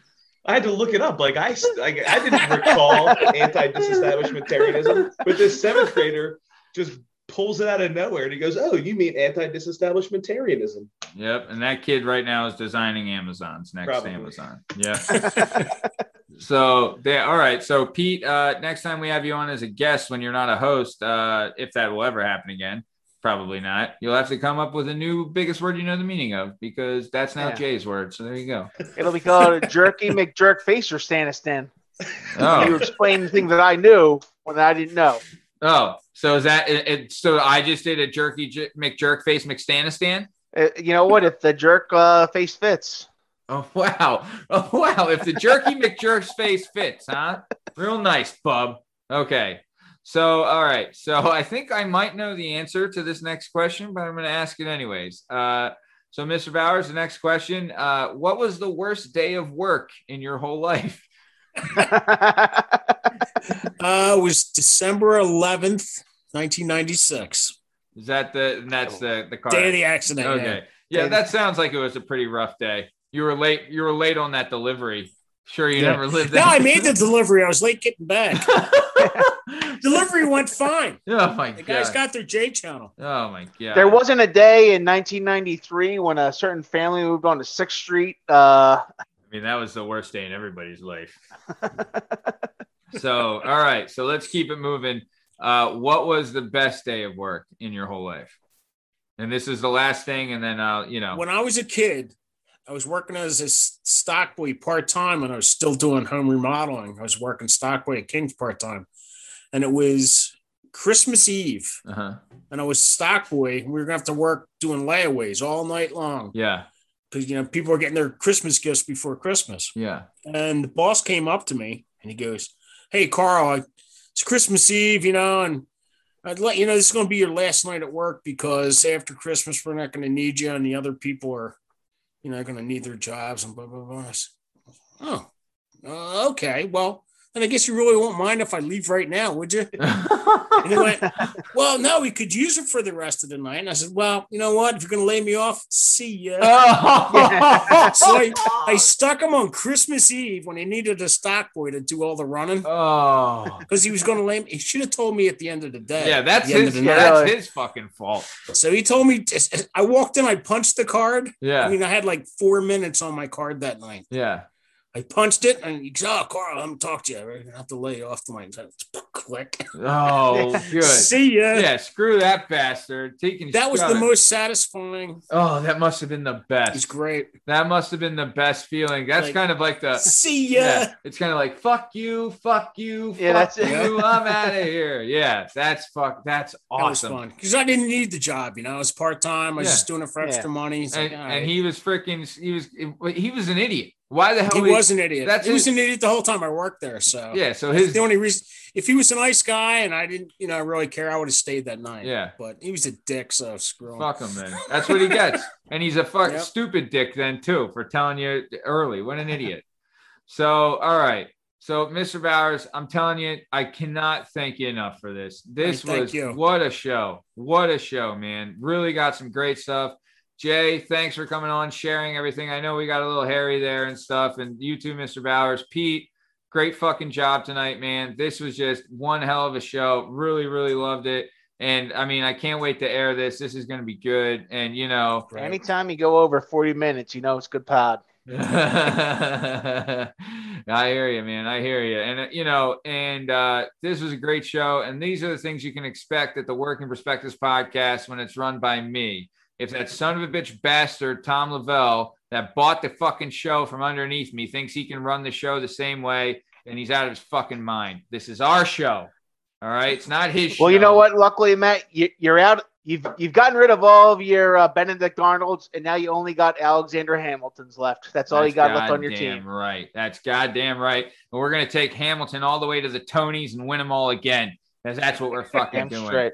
This is the most award-winning podcast money can buy, and it's gonna be great. And dude, honestly, Mr. Bowers, can't thank you enough. Jay, this is great. Can't Thanks, Matt. honestly, I Yeah, hope thanks, hey, guys. Spread, Good spread times. the word. Tell your wife, and I would honestly, I'd love to have Mrs. Bowers on and Dave as well. I would, you know, get the whole family in here, and then eventually you guys will uh, will end up listening and hating each other for all the shit you talk to each other, and that's just what we do. But- so uh, once again, so um, uh, this has been another episode of the Working Perspectives podcast. Uh, Party in your pants, Pete. You got anything you want to say to the peeps before we get out of here? I'm ready to get some dinner. Yeah, party on, party people. All right. Mr. Bowers, any messages you want to send to the dozens and dozens of listeners? Uh, no.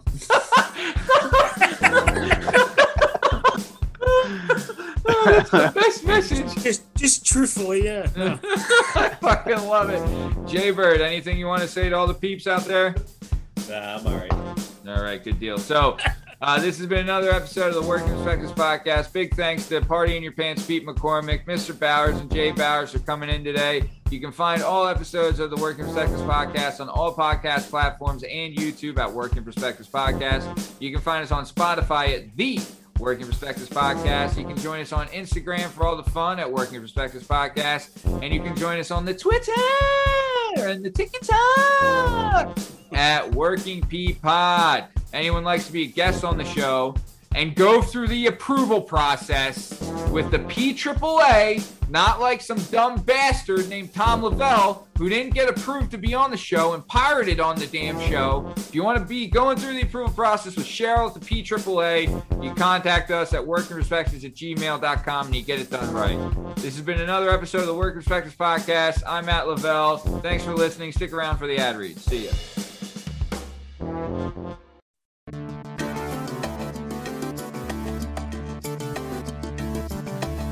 Do you have a message or a story inside of you that you've been waiting to tell? Have you always dreamed of writing a book but are intimidated by the complexities of the book publishing world? Perhaps you want to use a book to launch your public speaking or consulting career. If so, please reach out to Scott and Bell Publishing, located right here in beautiful Philadelphia, Pennsylvania. Scott and Bell Publishing handle all genres and authors with all experience levels. Scott and Bell Publishing gives authors 100% creative freedom and a higher royalty split. They can be found at www.skotbell.com. That's www.s is in Sam, K is in kite, O is in October, E is in Tom, B is in boy, E is in Edward, L is in Larry, L is in Larry.com. That's Scott Bell Publishing, where the authors go.